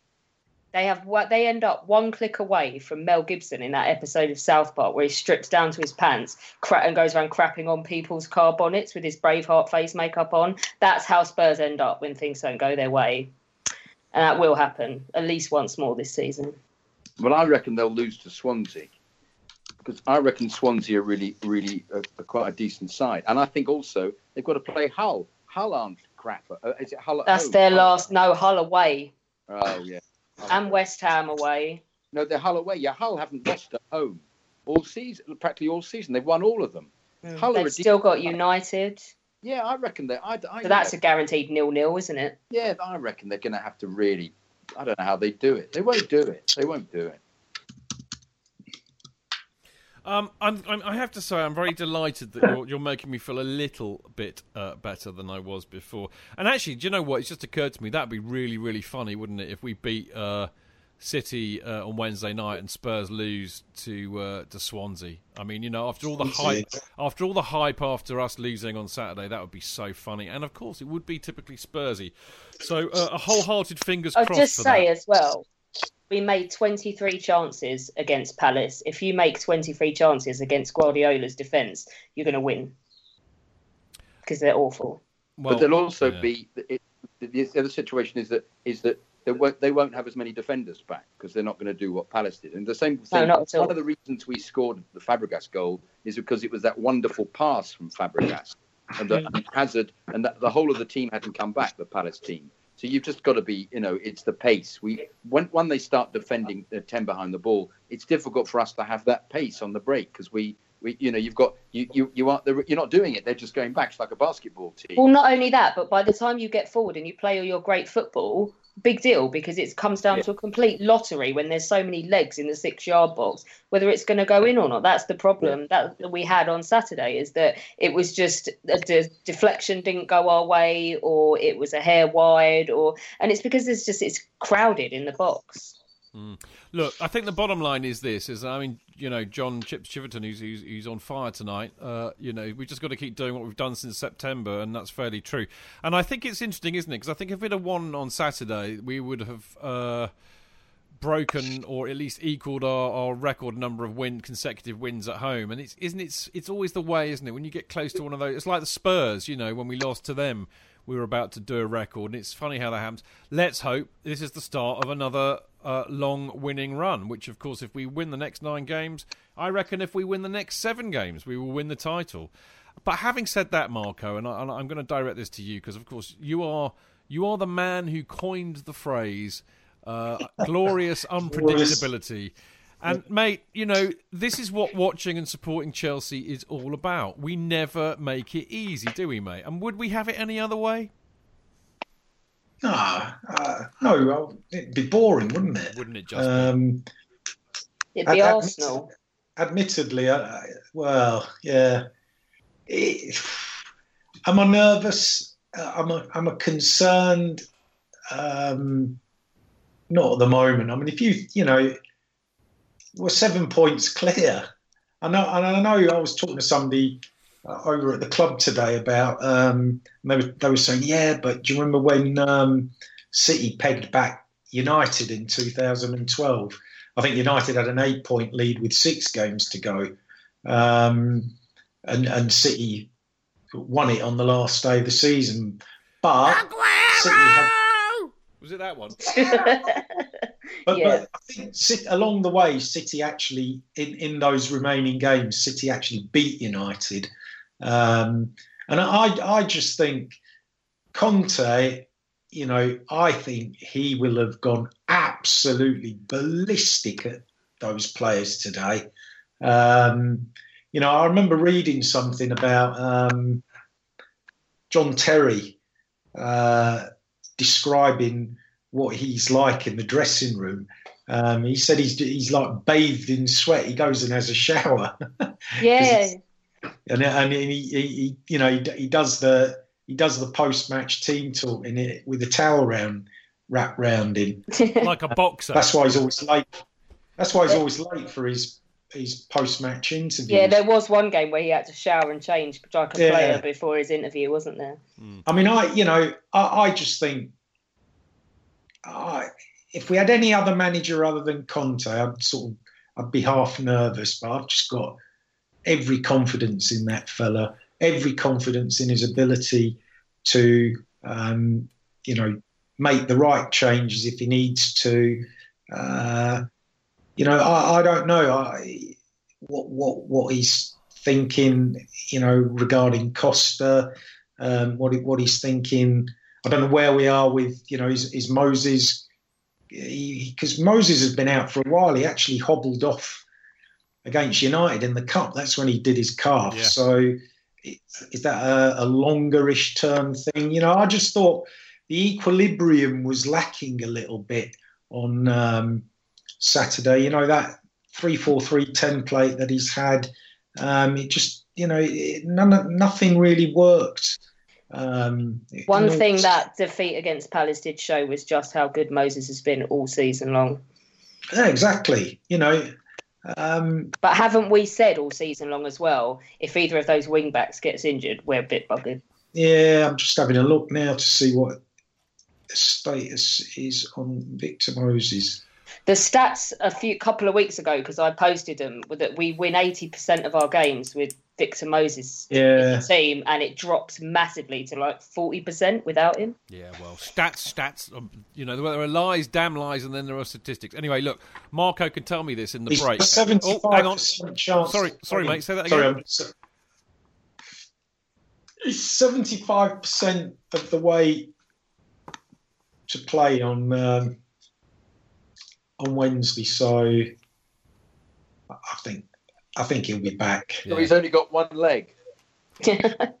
We'll play him with one leg, JK. That's the way we roll. Listen, we got to go for a quick break. Uh, but uh, interestingly enough, uh, a man who I know will be uber positive, uh, whatever happens, is is the wonderful Kerry Dixon, and uh, I'll be doing a Kerry Dixon show with him on Thursday. Uh, which is actually very apt because, of course, Ker- Kerry and I will have the uh, first chance to, to digest whatever happens on Wednesday night against City and report back to you. report back to you, lovely people. I, I suspect we may even talk a little bit about the Palace game, and I know we'll also be talking about the forthcoming Bournemouth game. But I think it'll be mainly about City, as you can imagine. So uh, look out for that uh, on Thursday afternoon. Make sure you download it via Acast, iTunes, and SoundCloud, as I like to call it. Now, after the break, we've got emails from Spike, Alan Conway, and Nick Cotter for you, plus news on. I've got some very exciting news on the Chelsea Supporters Trust Jack Whitley crowdfunding campaign. We'll be back in a sec. Away days are great, but there's nothing quite like playing at home. The same goes for McDonald's. Maximise your home ground advantage with McDelivery. You in? Order now on the McDonald's app. At participating restaurants, 18 plus, serving times, delivery fee, and terms apply. See McDonald's.com. Chidge, JK! In all the years you've been following Chelsea, you hardly ever miss a match, home or away. But how would you feel if you couldn't be there and it's not on TV? Oh, Chich, I'd be bereft, inconsolable. The thought of missing my beloved Blue Boys live. it's all too much. I know, JK, I know. It's all a bit too much, isn't it? Yes. Well, panic not. NordVPN have come to the rescue. they have. Yep, NordVPN allows us to watch any match, even if it's not on live TV here. They do. Yeah, they do. With just one click, they switch your virtual location to a country which is showing the match, and they act as your cyber bodyguard whilst online, protecting your personal data and sensitive info like card details and passwords. Oh, wow, great. Ah, but yeah, I bet that'll cost me a fortune. Actually, JK, it's only the price of a cup of coffee per month, and you can use your account across six devices. It's a bargain, JK, and best of all, no more tears for you. Oh, thank you, thank you, NordVPN. I'm so happy I could cry. where do I sign up, Chidge? Well, to get the best discount off your NordVPN plan, go to nordvpn.com forward slash Chelsea Fancast. There's no risk with Nord's 30 day money back guarantee, and you'll help support the Chelsea Fancast. The link is in the podcast episode description box.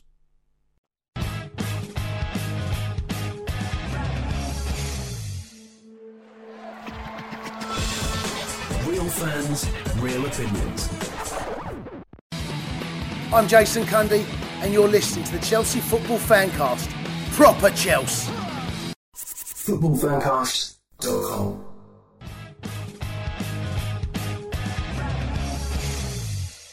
Welcome back. I am Stamford Chidge, and uh, you are listening to the Chelsea Fancast. We're back for part three, and uh, to keep uh, with the recent uh, runnings of this show, what we are about to do, because we we don't have a midweek game anymore. Well, I know we do, but you know, normally we would report back on the Saturday game and or the Sunday game and the and the one from the middle of the week as well, but we don't have that. Yada yada yada. Uh, but uh, instead, we, we, we've been getting some fantastic emails from you guys, and Jonathan loves reading them out, and we love uh, you sending them in. So it's a perfect marriage. Uh, so there we go. Take it away, Jonathan. This is some Spike in the Cayman Islands. I love it. I love the fact that we have people listening to this We show. could, we could have called him from all- Spike Island, and that would have been very Stone Roses, wouldn't it, Marco? But by the way, you get the fact, Chidge, that when I commented on your picture and said you look like Paul Ferguson, Yeah, who did you mean? from Killing Joke. Oh, really? Really? Oh God, Chidge! Well, I, thought you meant. I know. I thought you meant Paul Ferguson, but I absolutely think I'd look nothing like him. So I thought he can't be. He can't be Big Paul from Killing Joke. Blimey! Yeah, Compliment. Yeah. Like it. yeah. Anyway, here we go. Um, Spike in the Cayman Islands. Hi guys, I've been enjoying your podcast here in the Cayman Islands for the last year. I'm a long-time Chelsea fan, as is my father. I've been to see the Chelsea a number of times. I'll be in London on April the 22nd. Was hoping to go to the Southampton game, but lo and behold, we beat Scum, Man U, and now the FA Cup semi-final is scheduled on that day. This has put a spanner in the works, as I'm a member and could probably have gotten tickets for the original game through the website. However, my lack of loyalty points will make it nearly impossible to get tickets for the semi final. I was just wondering if you have any advice on the best way to get two tickets for my wife and I. Bracket, she's never been and puts up with my getting up on the weekend at ungodly hours, usually hungover, to watch the games. If not, no worries. And it's good just to say good job on the pod, and you've got a listener in the Cayman Islands every week. Carefree wherever we may be. Thanks. Spike. Goodness gracious me, that's a toughie actually. Um, that is a real, real toughie. Uh, because of course, you know it's it's a semi-final at Wembley, so you know if it's at home, uh, we can normally rustle up a ticket. You know, come the day of the match, because you know that's kind of how it all works. I mean, look, I, I, mate, you are a member. You, there's a good chance you might get a ticket because there's a thirty-two thousand allocation. So you know, it'll go down to very, very low. I mean, my, my advice would be just try going through the usual channels of the club first.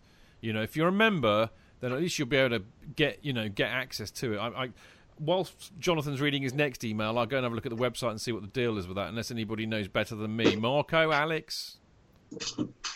Mm.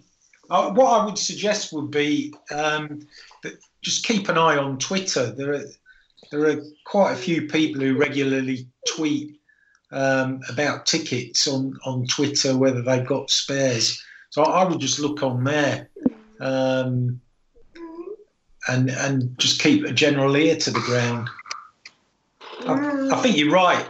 Hello, Misty. Say hello to everyone. Hello, Misty. Hello, Misty Blue. How are you? Good. Good. Excellent. So anyway, go on, pick it up where you were, where you left off, Marco. Well, no, I, I, I think Twitter's a, a, tends to be quite a good um, resource for people looking for tickets. I mean, on a Saturday, you know, in the morning before I sort of set off to, to the game, there, there's always people tweeting, "Oh, I've got a spare," uh, blah blah blah. So I, I would just keep a good keep my eyes peeled on Twitter. I think also the night before, because I almost got two tickets for a mate um, at the weekend, and it was if it wasn't for the fact he disappeared, I'd have got them on the Friday night.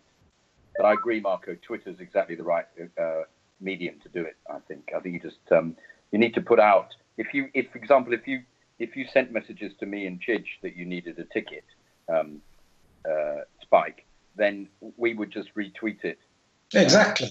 And, uh, and it'll go around to all our and, every, and and ask other people to retweet. If I then put, "Can you retweet this?" It's for a guy in uh, the Cayman Islands is coming over. With Yeah, yeah, yeah, exactly. And, and that and uh, and I would I would even try that um, actually the, on the Wednesday or even on the on the Tuesday. Try it the week before. I think you might get some, particularly because you've come you're coming so far. You might have somebody who's got a couple spare already by the beginning of the week. But the, you know, as soon as you do it, we can just recirculate everything. You know, we've all got several thousand um, followers, so it, it, it'll always get out there.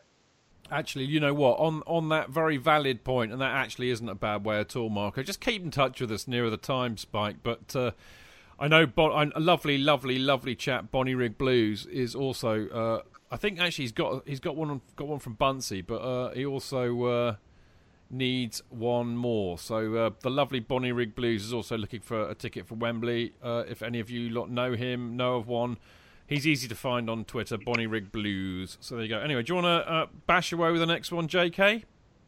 From Alan Conway. Dear Chidge and the gang, I'm a long time listener of the Fancast and have finally built up the courage to send an email in. First of all, I'd like to thank each and every one of you for all your hard work and time to bring us such a fantastic show week after week. Oh, thank you. And I look forward to listening, which is the highlight of my week. I've been a supporter and die-hard fan of our wonderful club for just over 20 years now. I would often, as a 12 year old, come to the bridge on match days without a ticket just to grab autographs from players and meet them. it was so much easier to have access to the players then, as the car park once stood where the health club is, behind the Matthew Harding stand. I remember always running up to whoever was getting out of their car and just offering to help carry any bags or cheekily ask if I could come with them to the dressing room to meet all the team. I was probably annoying them, but if I was, they never showed me I was. In fact, I remember in particular Kevin Hitchcock, Dimitri Kharine, and Tore Andre Flo being so kind to me and taking time out to ask how, how I was and engage in conversation with me. To further my stalker like behavior, I once cried to my favourite player of all time not to leave, as I'd heard reports he could be on his way out. This man was Super Dan Petrescu. What a play he was. And he assured me he wasn't going anywhere. Although two years later he departed, but at the time he saw how distraught I was and kept my chin up. What a guy. I don't know if you remember when the West Stand was only halfway finished and never had a roof yet or upper tier. I certainly do. I would always go to the tower block behind by Fulham Broadway Station and go to the top floor to watch. Maybe I shouldn't admit this as I must have been a nuisance to the residents, but I can assure you I was on my best behaviour not to ruin it for myself. About 20 minutes before full time, I'd rush to the stadium on the off chance I could enter the stadium when the exits were opened just to get a peek of the team in action. As a 12 year old kid, I wasn't able to get a ticket to the games much, as my £10 a week pocket money, £10, wouldn't stretch that far to pay for a ticket. So I'd try my best to save up to go at least one or two games a season. My pocket money was two and six. These were my favourite memories of supporting the Blues, and as grateful and lucky as I am now to have seen us win so much and become so successful, I still pine and miss that squad of the late 90s Zola, Hughes, Vialli, Di Matteo, Wise, Leboeuf, Ferrer, Poyet, and of course, Super Dan Petrescu. Anyway, the reason I'm sending this email in is in support of our skipper, Gary Cahill. I've been disgusted at some of the stuff I've read on Twitter from so called fans, absolutely ripping in for Cahill. How wrong of them some are. How wrong some of them are. Gary has been nothing but sensational for us this season and has led by example in the absence of JT. What big shoes they are to fill, but I feel Cahill has grabbed the opportunity by the scruff of the neck and shown why he should be in the team. I've also heard similar criticism of Victor Moses and Marcos Alonso too this season, and I'm astonished that as of as of writing this, we're ten points clear at the top of the table and in the semi-final of the FA Cup. That people are still finding things to criticise and moan about. Yes, I agree. All three of the mentioned players have been superb this season and are a huge part of why we are where we are. One person told me that Marcos Alonso used to play for Bolton Wanderers, so isn't Chelsea standard. I had to remind him that we signed Eidur Gudjohnsen and Nicolas Anelka from Bolton, and they both went on to win the Premier League in a blue shirt. Cahill was also signed and was the fastest in history to win all the Premiership, FA Cup, League Cup, Champions League, and Europa League. We'll forget that Tal Ben Haim happened. anyway, I've rumbled on enough now. Take care, keep up the great work, guys, and above all, keep the blue flag flying high. Kind regards, Alan Conway, and his Twitter handle is at Alan JT26. What so what a lovely email, mate! What a lovely email. When I was 12, Chidge, I used to do exactly that. I used to go yeah. and uh, stand about and get autographs. And I had this huge, um, it was kind of ledger, wasn't a scrapbook, and I put all these pictures from. Uh, um, it was um, uh, Goal was one of the magazines, and uh, Football Monthly, and there was some other glossy magazine. I put all these pictures in, and I, I failed miserably frequently to get. There were so many kids trying to trying to get uh, autographs, and I remember the worst experience I had was with Ron Yeats, the Liverpool captain, who I remember he was he was jogging along in that slightly um, look at me jog that uh, got off the coach, jogging to the changing rooms in the old East Stand, and uh, uh, and everybody was looking at him. He's about six foot three, the bloke, you know, he's huge, and I'm a, a little four foot six, 12 year old coming up and I say, look, could you sign out this huge, huge picture of him from Football Monthly? And I said, uh, um, excuse me, Mr. Yeats, um, could you, in my wonderful uh, public school uh, little tone, could you sign my picture, please? And he went, oh, you got to get me after the game, Sonny, and leapt off into the distance. I went, oh, okay. Anyway, after the game, came up to him with my, there he was again, they'd won 2 0 or something. Came up to him after the game with my huge Football Monthly picture. Mr. Yeats, I, have got to get you after the game. Oh, you should have got me before the game, Sonny. Off he went into the distance. But uh, anyway, that's my uh, that's my Yeats story. Excellent. Um, my autograph story. Um, but yeah, the other thing, what did he say? Um, that the um, the team, uh, the '90s team, I agree completely. Phenomenal, brilliant, all yeah, of them. Yeah, I mean, all of them. It's really interesting. Phenomenal actually. football. Really, and you've got to mention Lasso, of course, as well. Who was a uh, was absolutely um, essential to that team as well. They were a great team. Fascinating. Great Yeah, I- it's really funny that that should come up, and because I, I didn't read these emails before I put the script together t- uh, today, or was it last night? I can't remember anyway. But uh, you know, Johnny T, who I was sitting with on, on Saturday, his his absolute big time hero is Dan Petres- uh, Pet- Petrescu. Good, I'll get my teeth. in. Wonderful player. You know, he loves Wonderful. Super Dan. So, Marco, great memories of that. That I, I love that team. I absolutely love that team, and it's funny, isn't it? They're one of the kind of the. I think you know we always have, have this thing where you can kind of name an entire lineup of the side, and there are, for us, I suppose, because we're quite old, there are several sides that we could do that. But that's certainly one of them for me. I could name the lineup of that team. You know, so uh, great email, wouldn't it? Fantastic. Very. Uh, some of they're, they're- they're great. These emails, all of them. Aren't they? Alan's a very good lad as well, actually. informative. He's a good follow on Twitter. I've followed him for quite a while. He's a good lad. So, uh, Alex, um, uh, But also, he- sorry, he- Jonathan. He's right. He's right about Cahill as well. that, yeah, um, yeah, yeah. I think that's he, he got really steamed up He had a about it. thing. Yeah, he got steamed up Yeah. about it a couple of weeks ago, and um, I, you know, and I wrote that article very much in defence of Cahill. He was, very, we had a quite good chat on Twitter, and he says, "I've got to write to you. I've got to write to you. Tell, tell you how I feel." And I think he's done that superbly. Alex, how are you? I'm back. You're back. Should we tell them a secret? Should we tell? Should we let them into the secret? If it'll make you stop fucking going all Fergie with a hairdryer at me, yeah, no, no, I'm not going to tell them. No, I I wasn't. No, not that secret. I was, no, no, no. That's going to stay between you and me and my mobile. And, and, and, and my very warped imagination, clearly. Uh, but uh, no, we, we lost Alex for a bit actually. Uh, BT, she as she so eloquently put, um, uh, BT face planted, you know, and there we lost her. But she's back. I'm really glad to say that she's back. Anyway, uh, Jonathan, uh, I just wanted to make sure that people realised that she hadn't topped herself because I screamed at her a minute ago. I I wanted to make sure that you knew that. Uh, we have another email, don't we, Jonathan? We do from Nick Cotter. I We thought, do. Alex, you were being very subtle, in fact, and you just let the, the couple of old timers. Um, He did say to me, "Have you done a Jonathan?" and just said, "This isn't working for me." And You're not supposed to say that. That's payback for you shouting at me. Because in my defence, I am sitting here in my pants, and the only thing I can reach from here is my iPhone. There's no paper. There's no shuffling. Bertie's out cold on the sofa. I don't know. I don't know why your little ring of blueness is going schizo tonight. Did, but haven't it did. haven't I don't know noise. why, but it was definitely you. But anyway, enough of that. Come on, let's get on with this other email. Alex, are they large pants?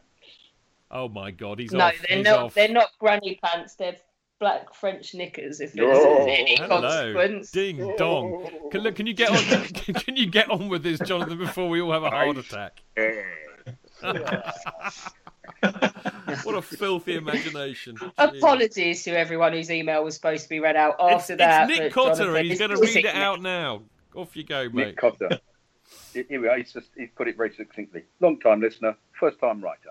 Here's another email for you after your plea several weeks ago when you had none. I've been meaning to write for ages, so forgive the length of this email, as I've included about three years' worth of pent up observations. Well done, mate. First of all, thanks to all of you for all the effort you put into the podcast. It's great to hear opinions of fellow supporters that are so passionate about all things Chelsea, and you help to make me feel more connected to the club as a result. I also love to hear the stories from supporters around the world. So do I. So do I, Nick. Secondly, I agree with you all regarding the current paucity of songs for players. I began watching Chelsea in 1990 and have noticed throughout the last 27 years, oh, am I really that old, that certain eras of team, eras of teams tend to have more player-based songs than others. During the great Gullit Vialli era of teams, every player seemed to have a song, and I remember before, before every game, the crowd would sing the names of players in turn and then receive a gesture of applause from said player. Absolutely. The same was true of Jose Mark, Mark I's team and the Munich 2012 team. It feels like this current Chelsea incarnation is more than deserving of this, and it must make a player feel a hundred times taller to hear their name sung before a game. We currently have several players without a song, and God only knows how well the likes of Azpi, Alonso, Kante, and David Luiz would be performing if they did have their own song. As great as Frank Lampard was, and he was, singing songs about him scoring against West Ham should be consigned to either the pub or the visit of those cheeky irons, as we've got plenty to sing about currently without harking back to former glories. We are not Liverpool. I also completely agree with your sentiments regarding the liquidator. I guess at the age of 35, this makes me both a traditionalist and an old fart. And so I'm delighted to be in your company. Yes, thank you. Traditional old fart as I am. Anyway, the third point I'd like to make is one about the impatience of the Chelsea crowd. It's my opinion we're generally, genuinely so spoilt by the standard of the team that crowds are now less forgiving and more impatient than ever. As someone that plays football twice a week at a fairly low level, I never fail to be impressed at just how good the first touch, decision making, and all round ability displayed by the players is. And I think that seems to be forgotten by a lot of supporters. The number of moans and groans I hear when a pass is misplaced or a ball miscontrolled grates on me somewhat. I feel that patience is also an issue with new players. I know the fancast has made an about turn on Pedro in light of his brilliant performances this season, and it makes me wonder how many other players could have flourished if given time. I know Juan Cuadrado got pelters from people, but he was never really given an opportunity and run of games and joined mid-season, when players joining with no PL experience notoriously need time to adjust. He's still a Colombian international, winning Italian leagues and competing in the latter stages of the Champions League at Juventus, which makes him a pretty good player in my book and one who deserved more of a chance. I've also heard some disparaging remarks about Batshuayi from certain supporters, and I wonder quite what they expect from a young player that joined and has had, has had only a handful of opportunities, often as a sub and in a team that hasn't played together much. I think a bit more patience and support for new players would go a long way. And I wonder whether you think this type of impatience is a new development or has always been there I've just noticed it. I appreciate we're a much bigger team now than in the days of Peter Nicholas and Alan Dickens, and that standards are higher. But I do think people are sometimes ov- overly harsh in a league that many successful foreign players often say takes a lot of getting used to. Fourthly, there was some discussion recently about Brana's departure, and I know the old cult hero versus club legend conversation was brought up. It's obviously subjective, and there are no right or wrong answers, but allow me to present my case. During his time with us, he won two Premier League titles, three FA Cups, a League Cup, a Champions League, a Europa League. He scored the winning goal in the final. He played right back or centre back, and until last season, where admittedly he did not have a great time, I can only recall him ever making a mistake in one game, the defeat at home against Swansea in the League Cup semi under Benitez. Brana was a player who scored goals in huge games like Liverpool away. Oh, yes. Napoli at home, and the aforementioned Europa League final a player that was not only a loyal foot soldier, but a leader and one of the lions of the new, Nou Camp in 2012 when we kept out that great Barcelona team, went down to 10 men for most of the game. If there's been a better rearguard performance in Chelsea's history, then I would love to have seen it. A seemingly humble guy that in his pomp I would be happy to have in any all time Chelsea team, as 99 times out of 100 he could be relied upon. In my opinion, if he does not qualify as a club legend, then it's hard to know who does. I'm sad he's left, although unfortunately it appeared his time was up. I'd love to see him back at the bridge soon so we can say goodbye properly. I realise I've now rambled on for ages, so understand this email may be too long to read out. No, but spending time writing this when I should be working is the least I can do in light of the hours of entertainment you've given me. I would also love to buy you all a beer. Hooray! And JK and orange. And JK and orange. Actually, no, it'll have to be a fizzy water because there's too much sugar. London Lager. One match day. So I'll look out for you next time I'm in the cock with a Lovely. big C. not- I'm always in the small- garden usually, uh, Nick. Should you know? Okay. And it's a pint of ordinary for me.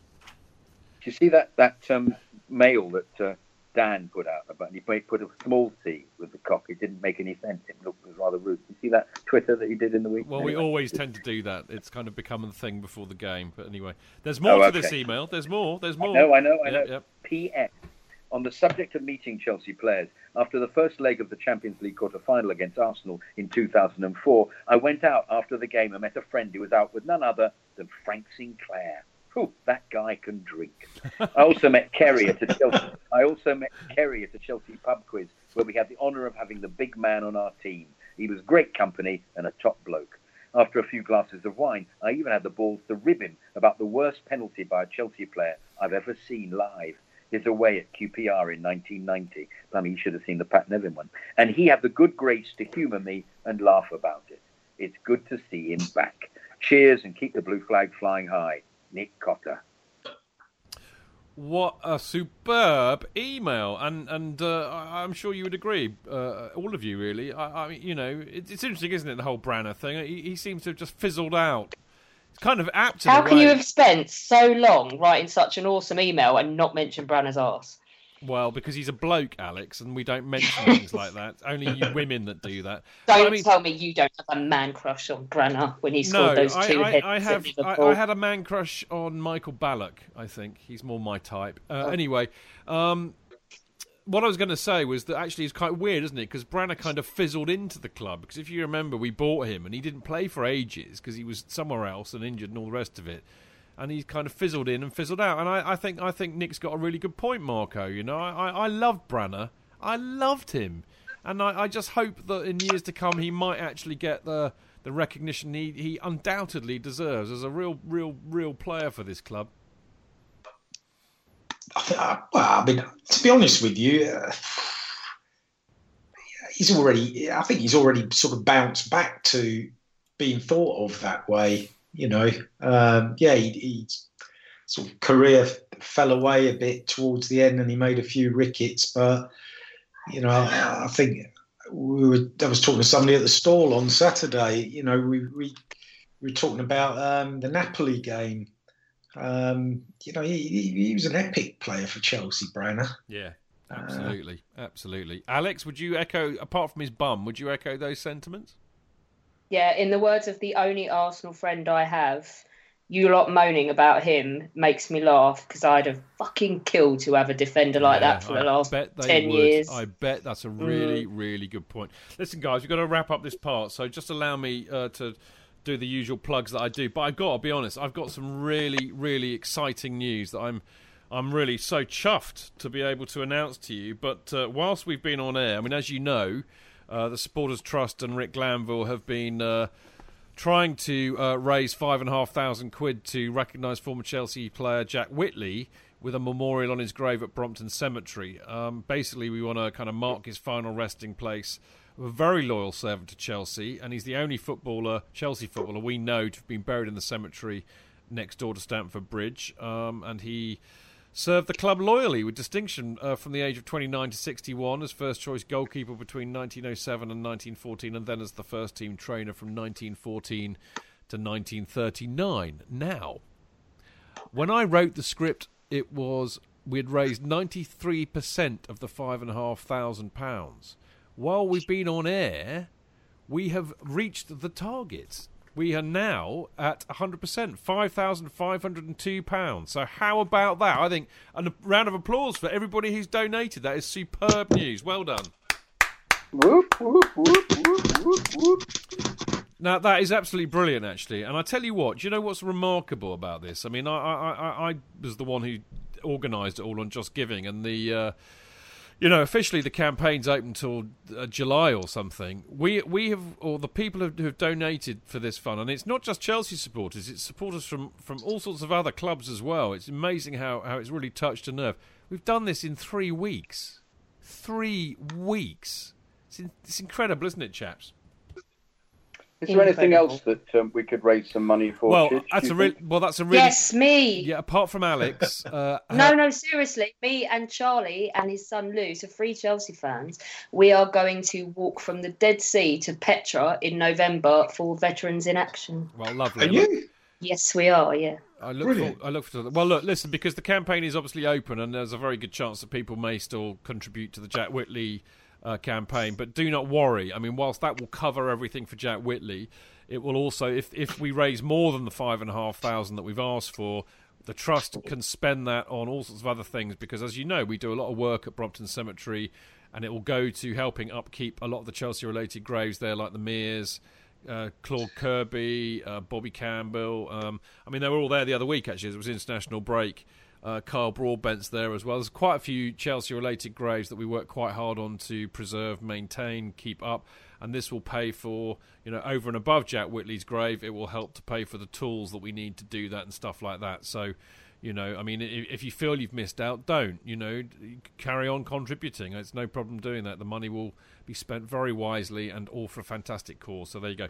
Um, I, just very, very quickly, as we're on this kind of subject, of course, you know, don't forget to join the trust. Uh, all you have to do is to sign up at chelseasupporterstrust.com pay five quid to become a voting member, and then you can attend the meetings, come to the events, vote on all the important issues that directly affect you, and make sure you get your voice heard. And follow them at Chelsea S Trust. Now, uh, talking of things like that, CPO, um, we wholeheartedly support the Chelsea pitch owners here and uh, and owning a share in the club, uh, which is very is, is, it is as important now, whilst we are about to go and uh, build the new stadium, as it ever was. Uh, and we need to make sure it's the supporters that own the stadium forever and ever and ever and ever, amen. And all you have to do uh, is buy a share for around 100 quid, and you email info at chelseapitchowners.com or check out chelseafc.com forward slash fans forward slash chelsea hyphen pitch hyphen owners. And you can follow them on Twitter at, ch- at pitch owners. Very simple. And you can also buy those shares in instalments, and the. uh, they go out, as I said, for about 100 quid, but you can pay in get one, which is a bit cheaper. Um, the latest copy of CFC UK is now available. Uh, Marco was uh, uh, on the stall on Saturday, and they were going like hotcakes as always. If you can't get one yourself, do not worry. You can always get it digitally by subscribing online at cfcuk.net. And if you're in the USA, you can follow the Twitter account at CFC USA. And if you're interested in getting a, a CFC UK copy, you can contact Dan Lundberg on Twitter at D Lundberg uh, underscore. Now, after the break, uh, we've got some uh, some. Well, actually, Alex and uh, Marco are both going to tell us about their new books that are coming out. Um, we've got some more emails from Warren Galley. Uh, and perhaps John Chips Chiverton, although John said maybe he can wait another day for his email because it relates to what we do in the off season. So we'll have a think about that, John. And Colby, Vector, and Ross Park. We'll see you in a sec.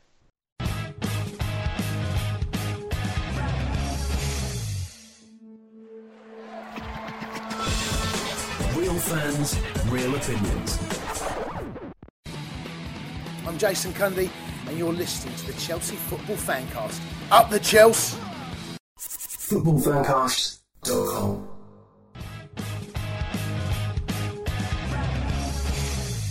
Okay, welcome back. I'm Stamford Chidge, and you are listening to the Chelsea Fancast, the last part. It's all right. You've only got another 25 minutes to go, and then you don't have to listen to us any more for a whole week. Uh, but we've got the wonderful Jonathan Kidd, we've got the fabulous Mark Worrall, and we've got the delicious Alex Churchill. In my pants. I, I, I wasn't going to say that. I wasn't going to say that. I was going to say. Jonathan did. It's fine. I was going to say in her French, her black French knickers, which sounds a bit sexier, really, doesn't it? Um, but anyway, um, if, if Alex is wearing uh, black French knickers, I dread to think what Marco is wearing. That's all I can say. Um, but anyway, uh, talking of Marco and Alex, it's kind of their their turn for a, to be in the in the spotlight a little bit. But Alex, you have a this is the first chance you- you've had to plug this on the show, really, isn't it? But you've got a new book coming out at the end of the uh, end of the season. Am I right? Yeah, well, my first football related book. So I'm going to do a book version of the blog with some new bits and all of the articles that have been out during the season. And I'm going to go back and retrospectively take the piss out of everything we've been saying and thinking and writing about throughout the course of the season. Like when we lost 3 0 to Arsenal, everyone went, oh, it's the end. I think there was a photo online of me with a bottle of gin in my mouth, and then look what happened after that: thirteen games unbeaten. Wow. But anyway, yeah. So that's my book. It's available to pre-order on ebook format, but there will be a paperback as well. Will there? Yes. I'd like that. Yeah. I mean, I'm not. I'm not a fan of uh, Kindle. So, No. No. No. I- It's quite easy to put a Kindle ebook on Amazon for pre-order, but it's a bit more of a faff to do a paperback. So I just haven't bothered. But there will be a paperback too. All right, good because I want to sign. I want a signed copy, and I want a big rougey, lipsticky kiss on it as well. All right, Deal. lovely. All right, uh, and I want exactly the same from you, Marco, for the Italian job. You're gonna, gonna tell us all about that. I'll, then? I'll borrow. I'll borrow Alex's lipstick. She's only down the road. Yeah, good stuff. But maybe, maybe not the pants. All right, Marco. Just say. Yeah. No, he stretched them last time. He's not having them again. Quality answer. There's a compliment in there somewhere. there must be somewhere. I'm struggling to find. I'm struggling to find it, but it sounded good. They're all out of shape now. Yes, they probably would be, Alex. It's kind of a biological reason for that. Marco, enough. We must talk about your new book coming out. The picture of which on the adorning the cover is absolutely superlative. But please tell me about your new book. It's called The Italian Job: How Planet Chelsea Fell in Love with Antonio Conte. and and essentially that's what it is. Um, so it's it's basically uh, just about Conte from when he first started being touted as a potential Chelsea manager to you know through through the Euros and then coming to the bridge um, and, and where we are now and everything in between. So um, lots of little sound bites in there um, try to find some bits and pieces out that aren't um, specifically well, just from sort of Italian um, sources, uh, little bits and pieces that, that wouldn't necessarily be in in the well-known domain. Um, yeah, and this will be out in um, same as with Alex. It's available to pre-order in uh, Kindle format at the moment, and will be out in paperback um, in in June.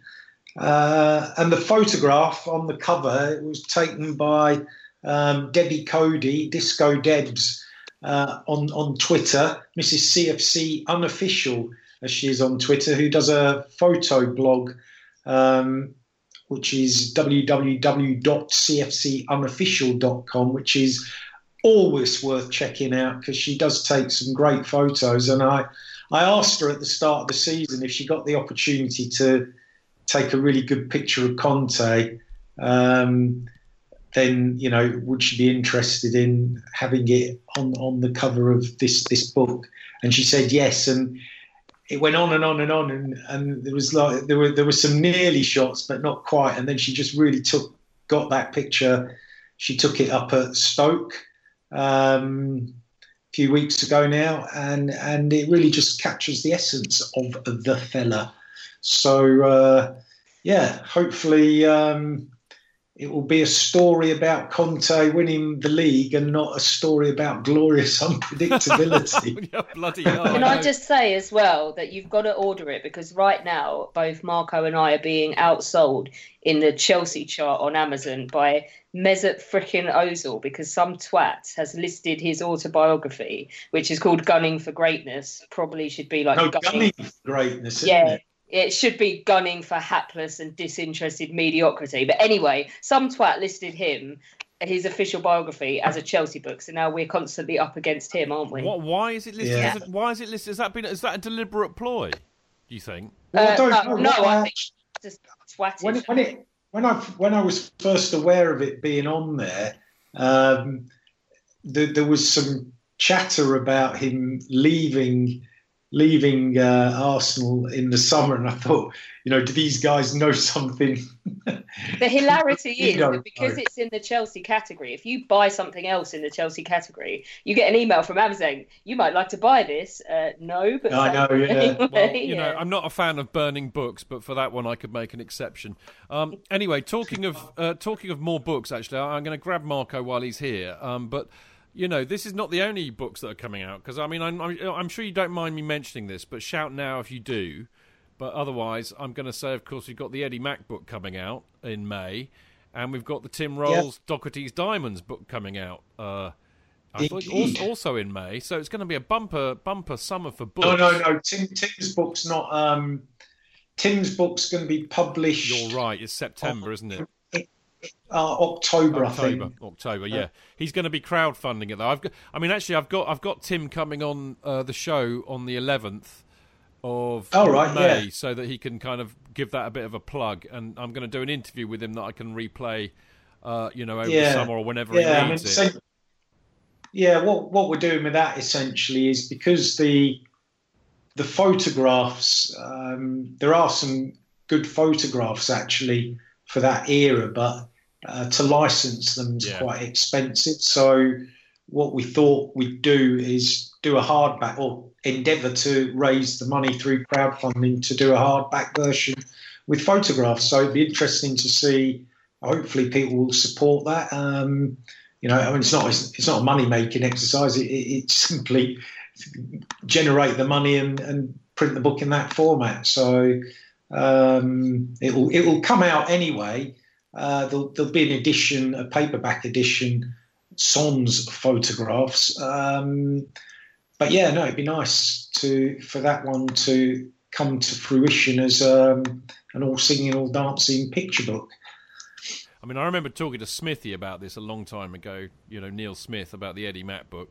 Yeah, it'd be nice to do one before that date, and we'll we'll either have an interview or maybe what we maybe Marco. The thing to do is we, you get me and a few of the lads that we're talking about in the pub, and I just take the Zoom down there and we do it kind of impromptu over a few London lagers.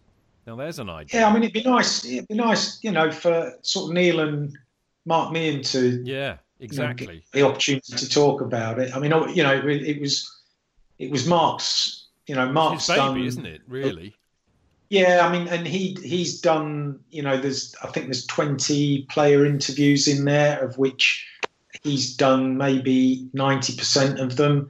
So you know, it, it really is. Uh, a lot of it's down to his hard work. Well, how about this? Um, you, you, me, you, me, Mark Meehan, and Smithy in a pub with a tape recorder, old school, lovely. How about that? Sounds good to me. Yeah, it, or or even the Cheam Sports Club. I'm not fussy. anyway, enough in with with some what was it? Some English tappers, maybe Mark on a Friday night. and, some, and some intergalactic. Anyway, enough. Uh, enough of book club. But that's really. I mean, watch out for those people. I mean, Alex and Marco's books will be excellent, but uh, the Eddie Mack book will be an absolute. It'll be the definitive work on one of our generation's favorite, thing. yeah, favorite Chelsea teams, the Eddie Mack side of the 1976-77 season. Right, very very quickly because we're running out of time rapidly. Um, I just thought I'd let you know all about this because I'm sure you'll be interested to hear this. But uh, the autistic Chelsea lad who was facing a ban, I mean, basically, many thanks to those of you who emailed in support of the autistic lad who was facing criminal charges relating to bringing pyro into the West Ham game. I'm delighted to say that not only did the court conditionally discharge the young fan for six months, uh, and the police and Crown Prosecution Service were further persuaded to withdraw their application for a football banning order. But Chelsea Football Club have also suspended the ban they had imposed on him for three years, which means he is still able to attend Chelsea matches. So, massive thanks to Dave Hislop, QC, Amanda Jacks from the FSF, and the Chelsea Supporters Trust, and all of you who supported the cause. Absolutely fantastic. I'm sure you'll be delighted to hear that. Now, Jonathan, we got several emails here. What, what what I suggest we do is that we we leave John Chips Chiverton's till last, and then depending on how we're doing for time, John is in in Mixlr, and we'll say, John, do you want us to read it out or not? And then he can vote for, as to whether we read his email out or not. How does that sound?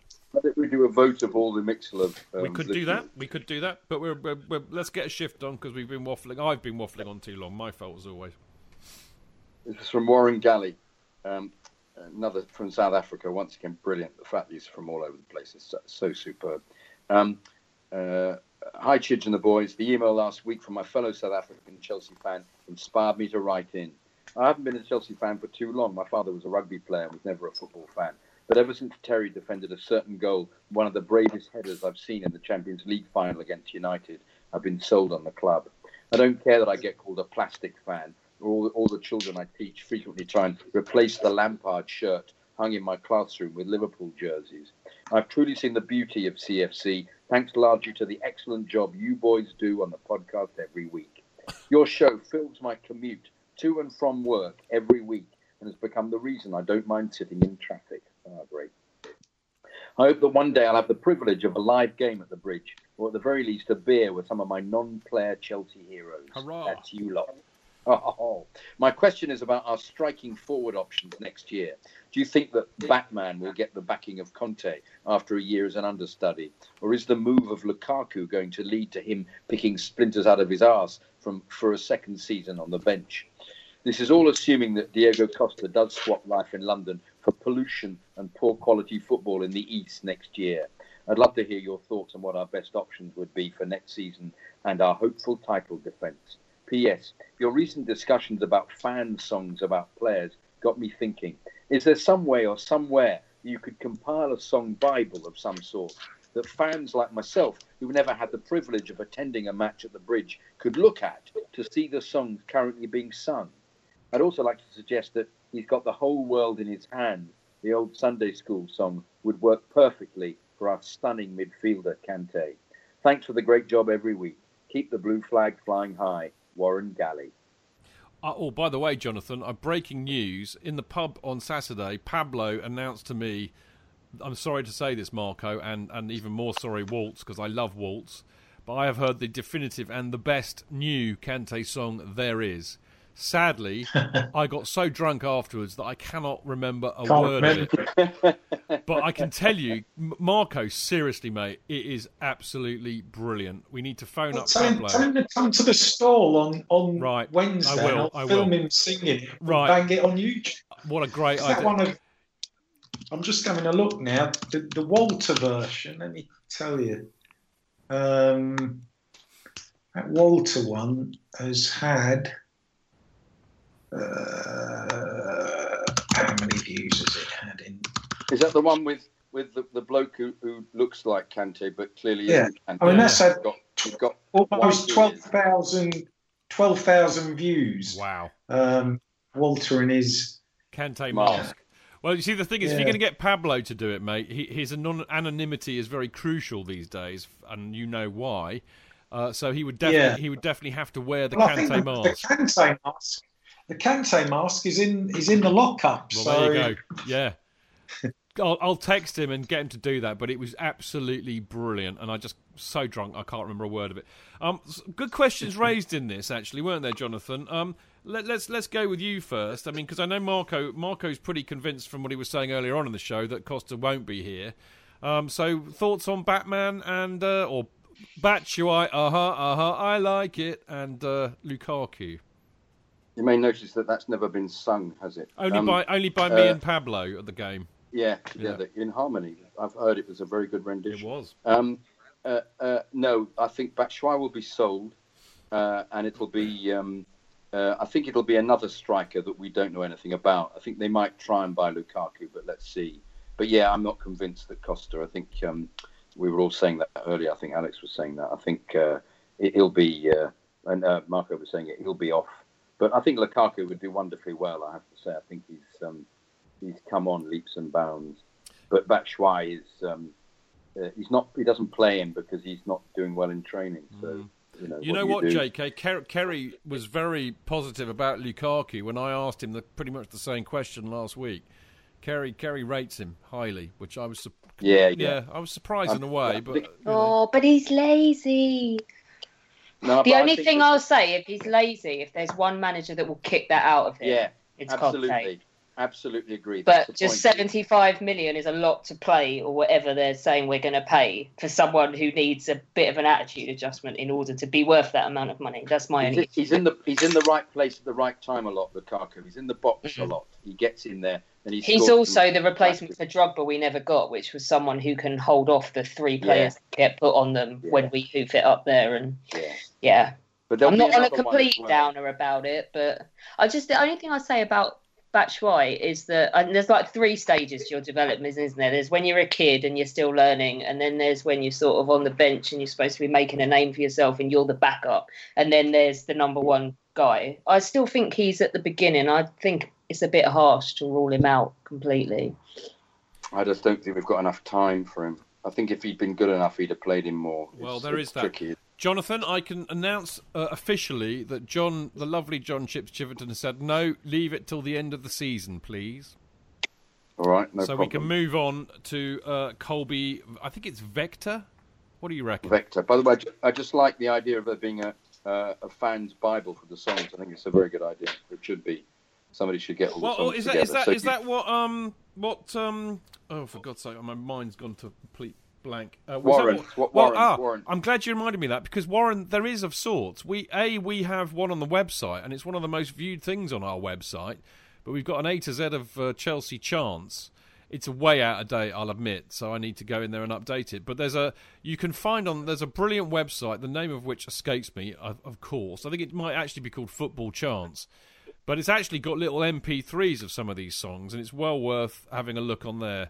Um, tweet me, email me, whatever, and I'll find it. And I'm, I've got your email address. I'll, I'll just ping the link back when I found it. So how about that? All right, Jonathan. Uh, this one is from uh, Colby Vetka. Dear Chidge and the boys, I've been listening nearly two years now. want to say first and foremost how obvious the passion comes out in the show. You all do a wonderful job. It's a joy to listen to each week. Thank you, Colby.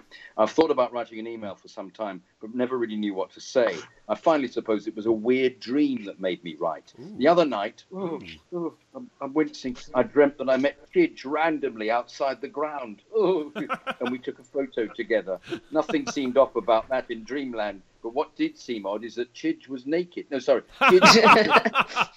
Chidge was as sober as they come. It's even No, worse than being never, naked. never. Something that sounds like has never happened, at least hearing from the commentary on the fan cast. I Sounds sounds like a nightmare to me, JK. does. Absolutely appalling, dreadful. Um, oh God, you'd have been you'd have been uh, completely together, wouldn't you, Chidge? And uh, as you are on the show, you'd have been exactly as you are on the show. Exactly. Um, I go. suppose I do have a few things I wanted to discuss. First is my validation as a Chelsea supporter. I've followed the team for around a decade, but because games were difficult to view in the States, up until the last couple of years with the big TV contract, I've never fully dove in until last season. I als- also started listening to the fan cast at the same time and assume it has something to do with that. Now, whether it's 6:30 a.m. or the middle of a workday, I'm watching or listening, proudly wearing the blue shirt. Getting the latest Chelsea news is one of the first things I think about when I wake up in the morning, and I'm also reading up a lot on the club's history and traditions. Probably knows more about it than we do.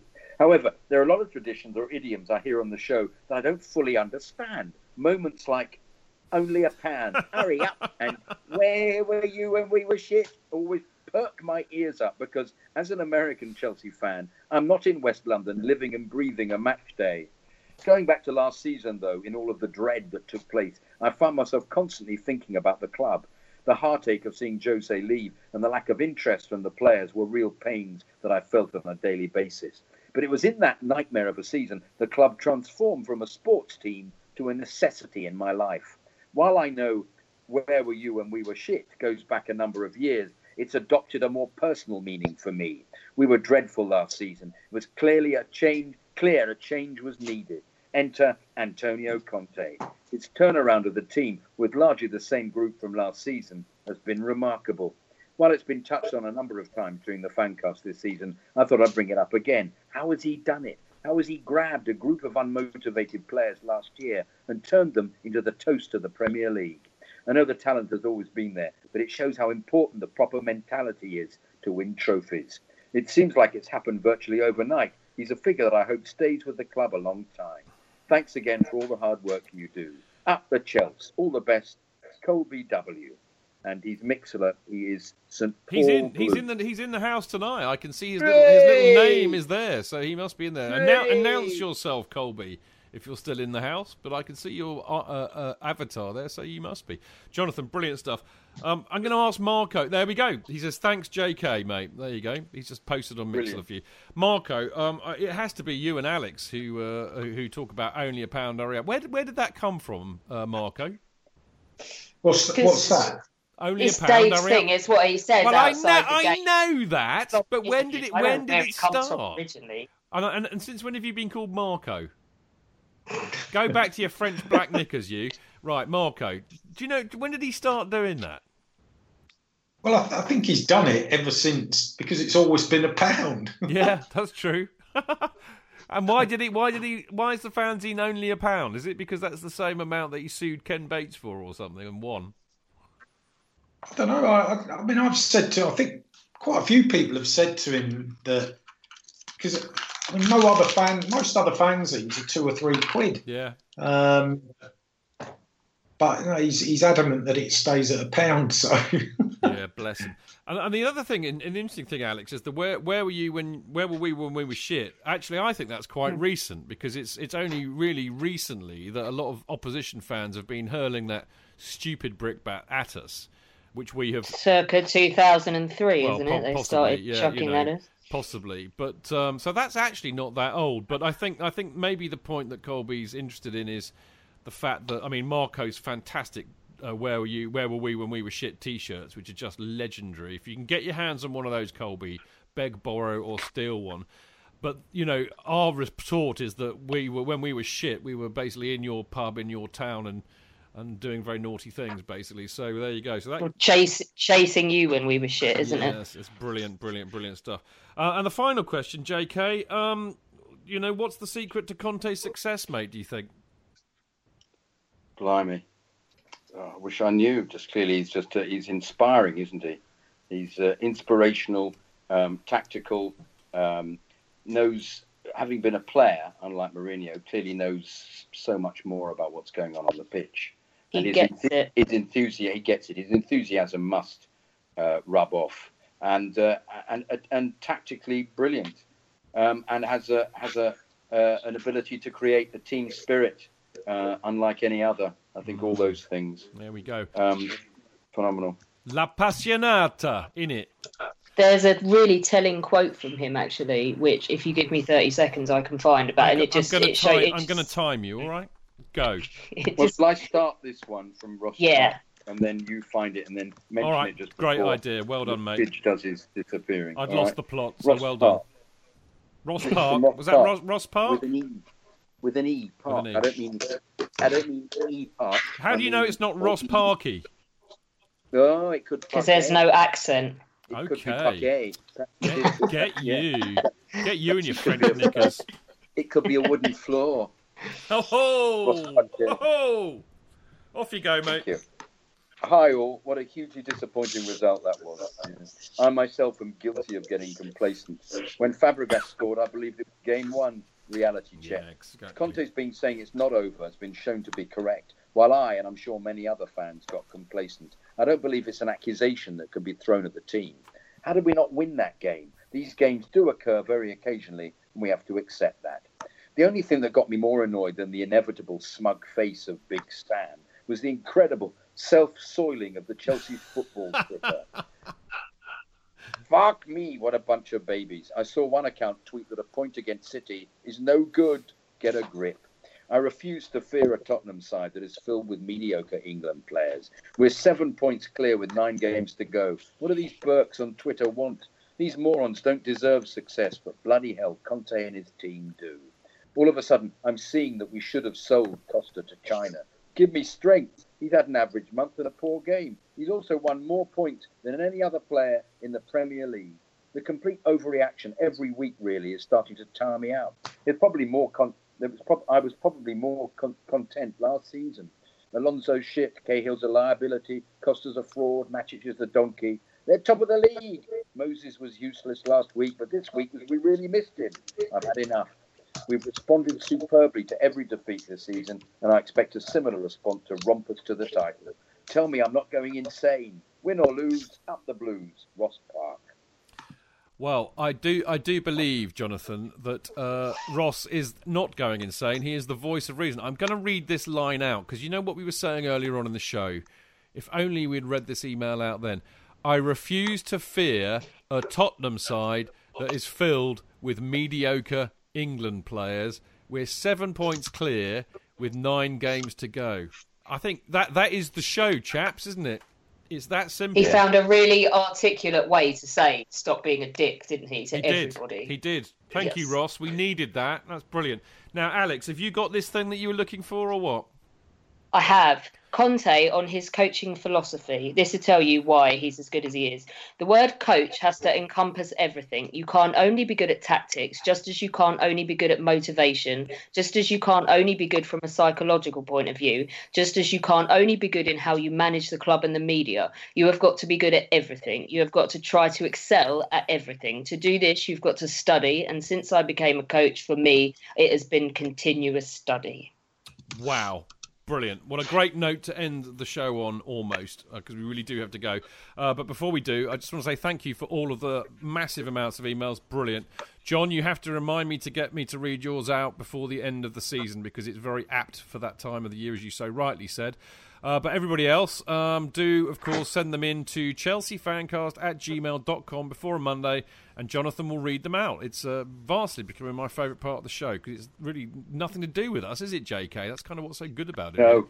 Um, You right. don't have to have any responsibility, Chidge. Exactly. No. Well, no, it's just interesting to hear what other people think. You know, I, I love that. You know, and But I love also love the fact that it's from all all round the planet. I think it's Yeah. fantastic. Totally, man, absolutely. All right, we got to go, guys. I'm very sad to say, but we have been waffling on for nearly two hours, so that's long enough. Right.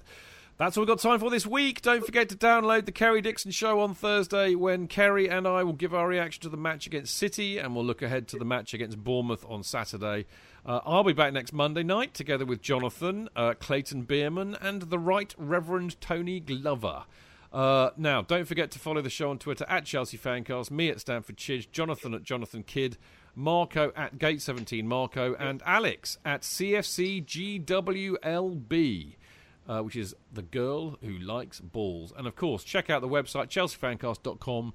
Many thanks to the Chelsea Fancast bloggers who are lovely. Keep them coming. But most important of all, uh, many thanks to uh, my lovely guests this week, who, of course, have been the lovely. I was going to say almost a cameo Nicker performance from you tonight, Alex. I know. That was a much funnier joke than it got credit for. I'm very disappointed in you Oh, all. All right, hang on. T- tell it again, and we'll all laugh Okay, harder shall we, shall we do a take two? Alex, that was Yeah, almost take a, that was almost a cameo Nicker performance from you tonight. there we go. That's much better. Yeah, much better. Thank you. Yeah, that, thank you. Thank you. Thank you. Okay, okay, okay. There's applause. There's applause, and there's taking the piss. All right. Chip said, Chip said cameo Nicker rather than cameo. All right, all right, all right. Uh, although- Otherwise, I won't say goodbye to you, Jonathan. Alex, as always, it's been an absolute joy and a pleasure having you amongst us. As always, I look forward to seeing you uh, very, very soon at a game. Sadly, not on Wednesday, but uh, I, I know you will enjoy it. And it's lovely to have you in the show, I as always. Excellent, thank you. So I'm still laughing my head off over how JK's completely lost the plot in the Oh, background. know. but yeah. His batteries run out, and it, and, it, and it all starts going very wrong at this time of the evening. But there you go. he's reached that Mel Gibson moment as well, hasn't he? He has, he has. Marco, Yeah. always lovely having you on the show, fella. Great to see you Cheers, uh, buddy. before the game. I'll see you soon, yeah? Take care, mate. Yeah, lovely See stuff. all. All right, mate. Uh, Jonathan, as always, you're an absolute diamond. Uh, thank you for holding it together and uh, being my, my foil, as it were. Chid, Chid, cameo Nicker. Okay, all right. now you're taking the piss. All right, we've got to go. Last of all, the ma- the massivest amount of thanks that we can give is to the wonderful people who listen live in Mixlr. Uh, well, the the few who are remaining after this nonsense for the last two hours, but it's always the, okay. The two, are of them still there. Oh, that listening. many? I was going to say two. Good grief! No, Oh. you're you're brilliant, and I and I don't blame you for buggering off at least an hour ago, like so many of you did. No, I'm only joking. I'm only joking. Many thanks to my guests. Many thanks to the listeners. Thank you out there on podcast land for listening. We'll see you next time. Until then, keep it blue, keep it carefree, and keep it Chels. Up the Chels!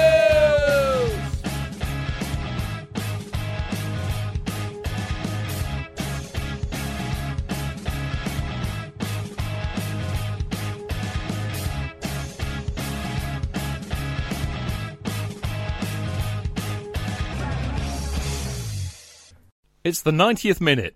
All your mates around. You've got your McNuggets share boxes ready to go. Your mates already got booked for double dipping, and you steal the last nugget, snatching all three points. Perfect! Order McDelivery now on the McDonald's app. You in? At participating restaurants, 18 plus serving times, delivery fee and terms apply. See mcdonalds.com. Hey, it's Danny Pellegrino from Everything Iconic. Ready to upgrade your style game without blowing your budget? Check out Quince. They've got all the good stuff, shirts and polos, activewear and fine leather goods, all at 50 to 80% less than other high-end brands. And the best part? They're all about safe, ethical and responsible manufacturing. Get that luxury vibe without the luxury price tag. Hit up quince.com slash upgrade for free shipping and 365 day returns on your next order. That's quince.com slash upgrade.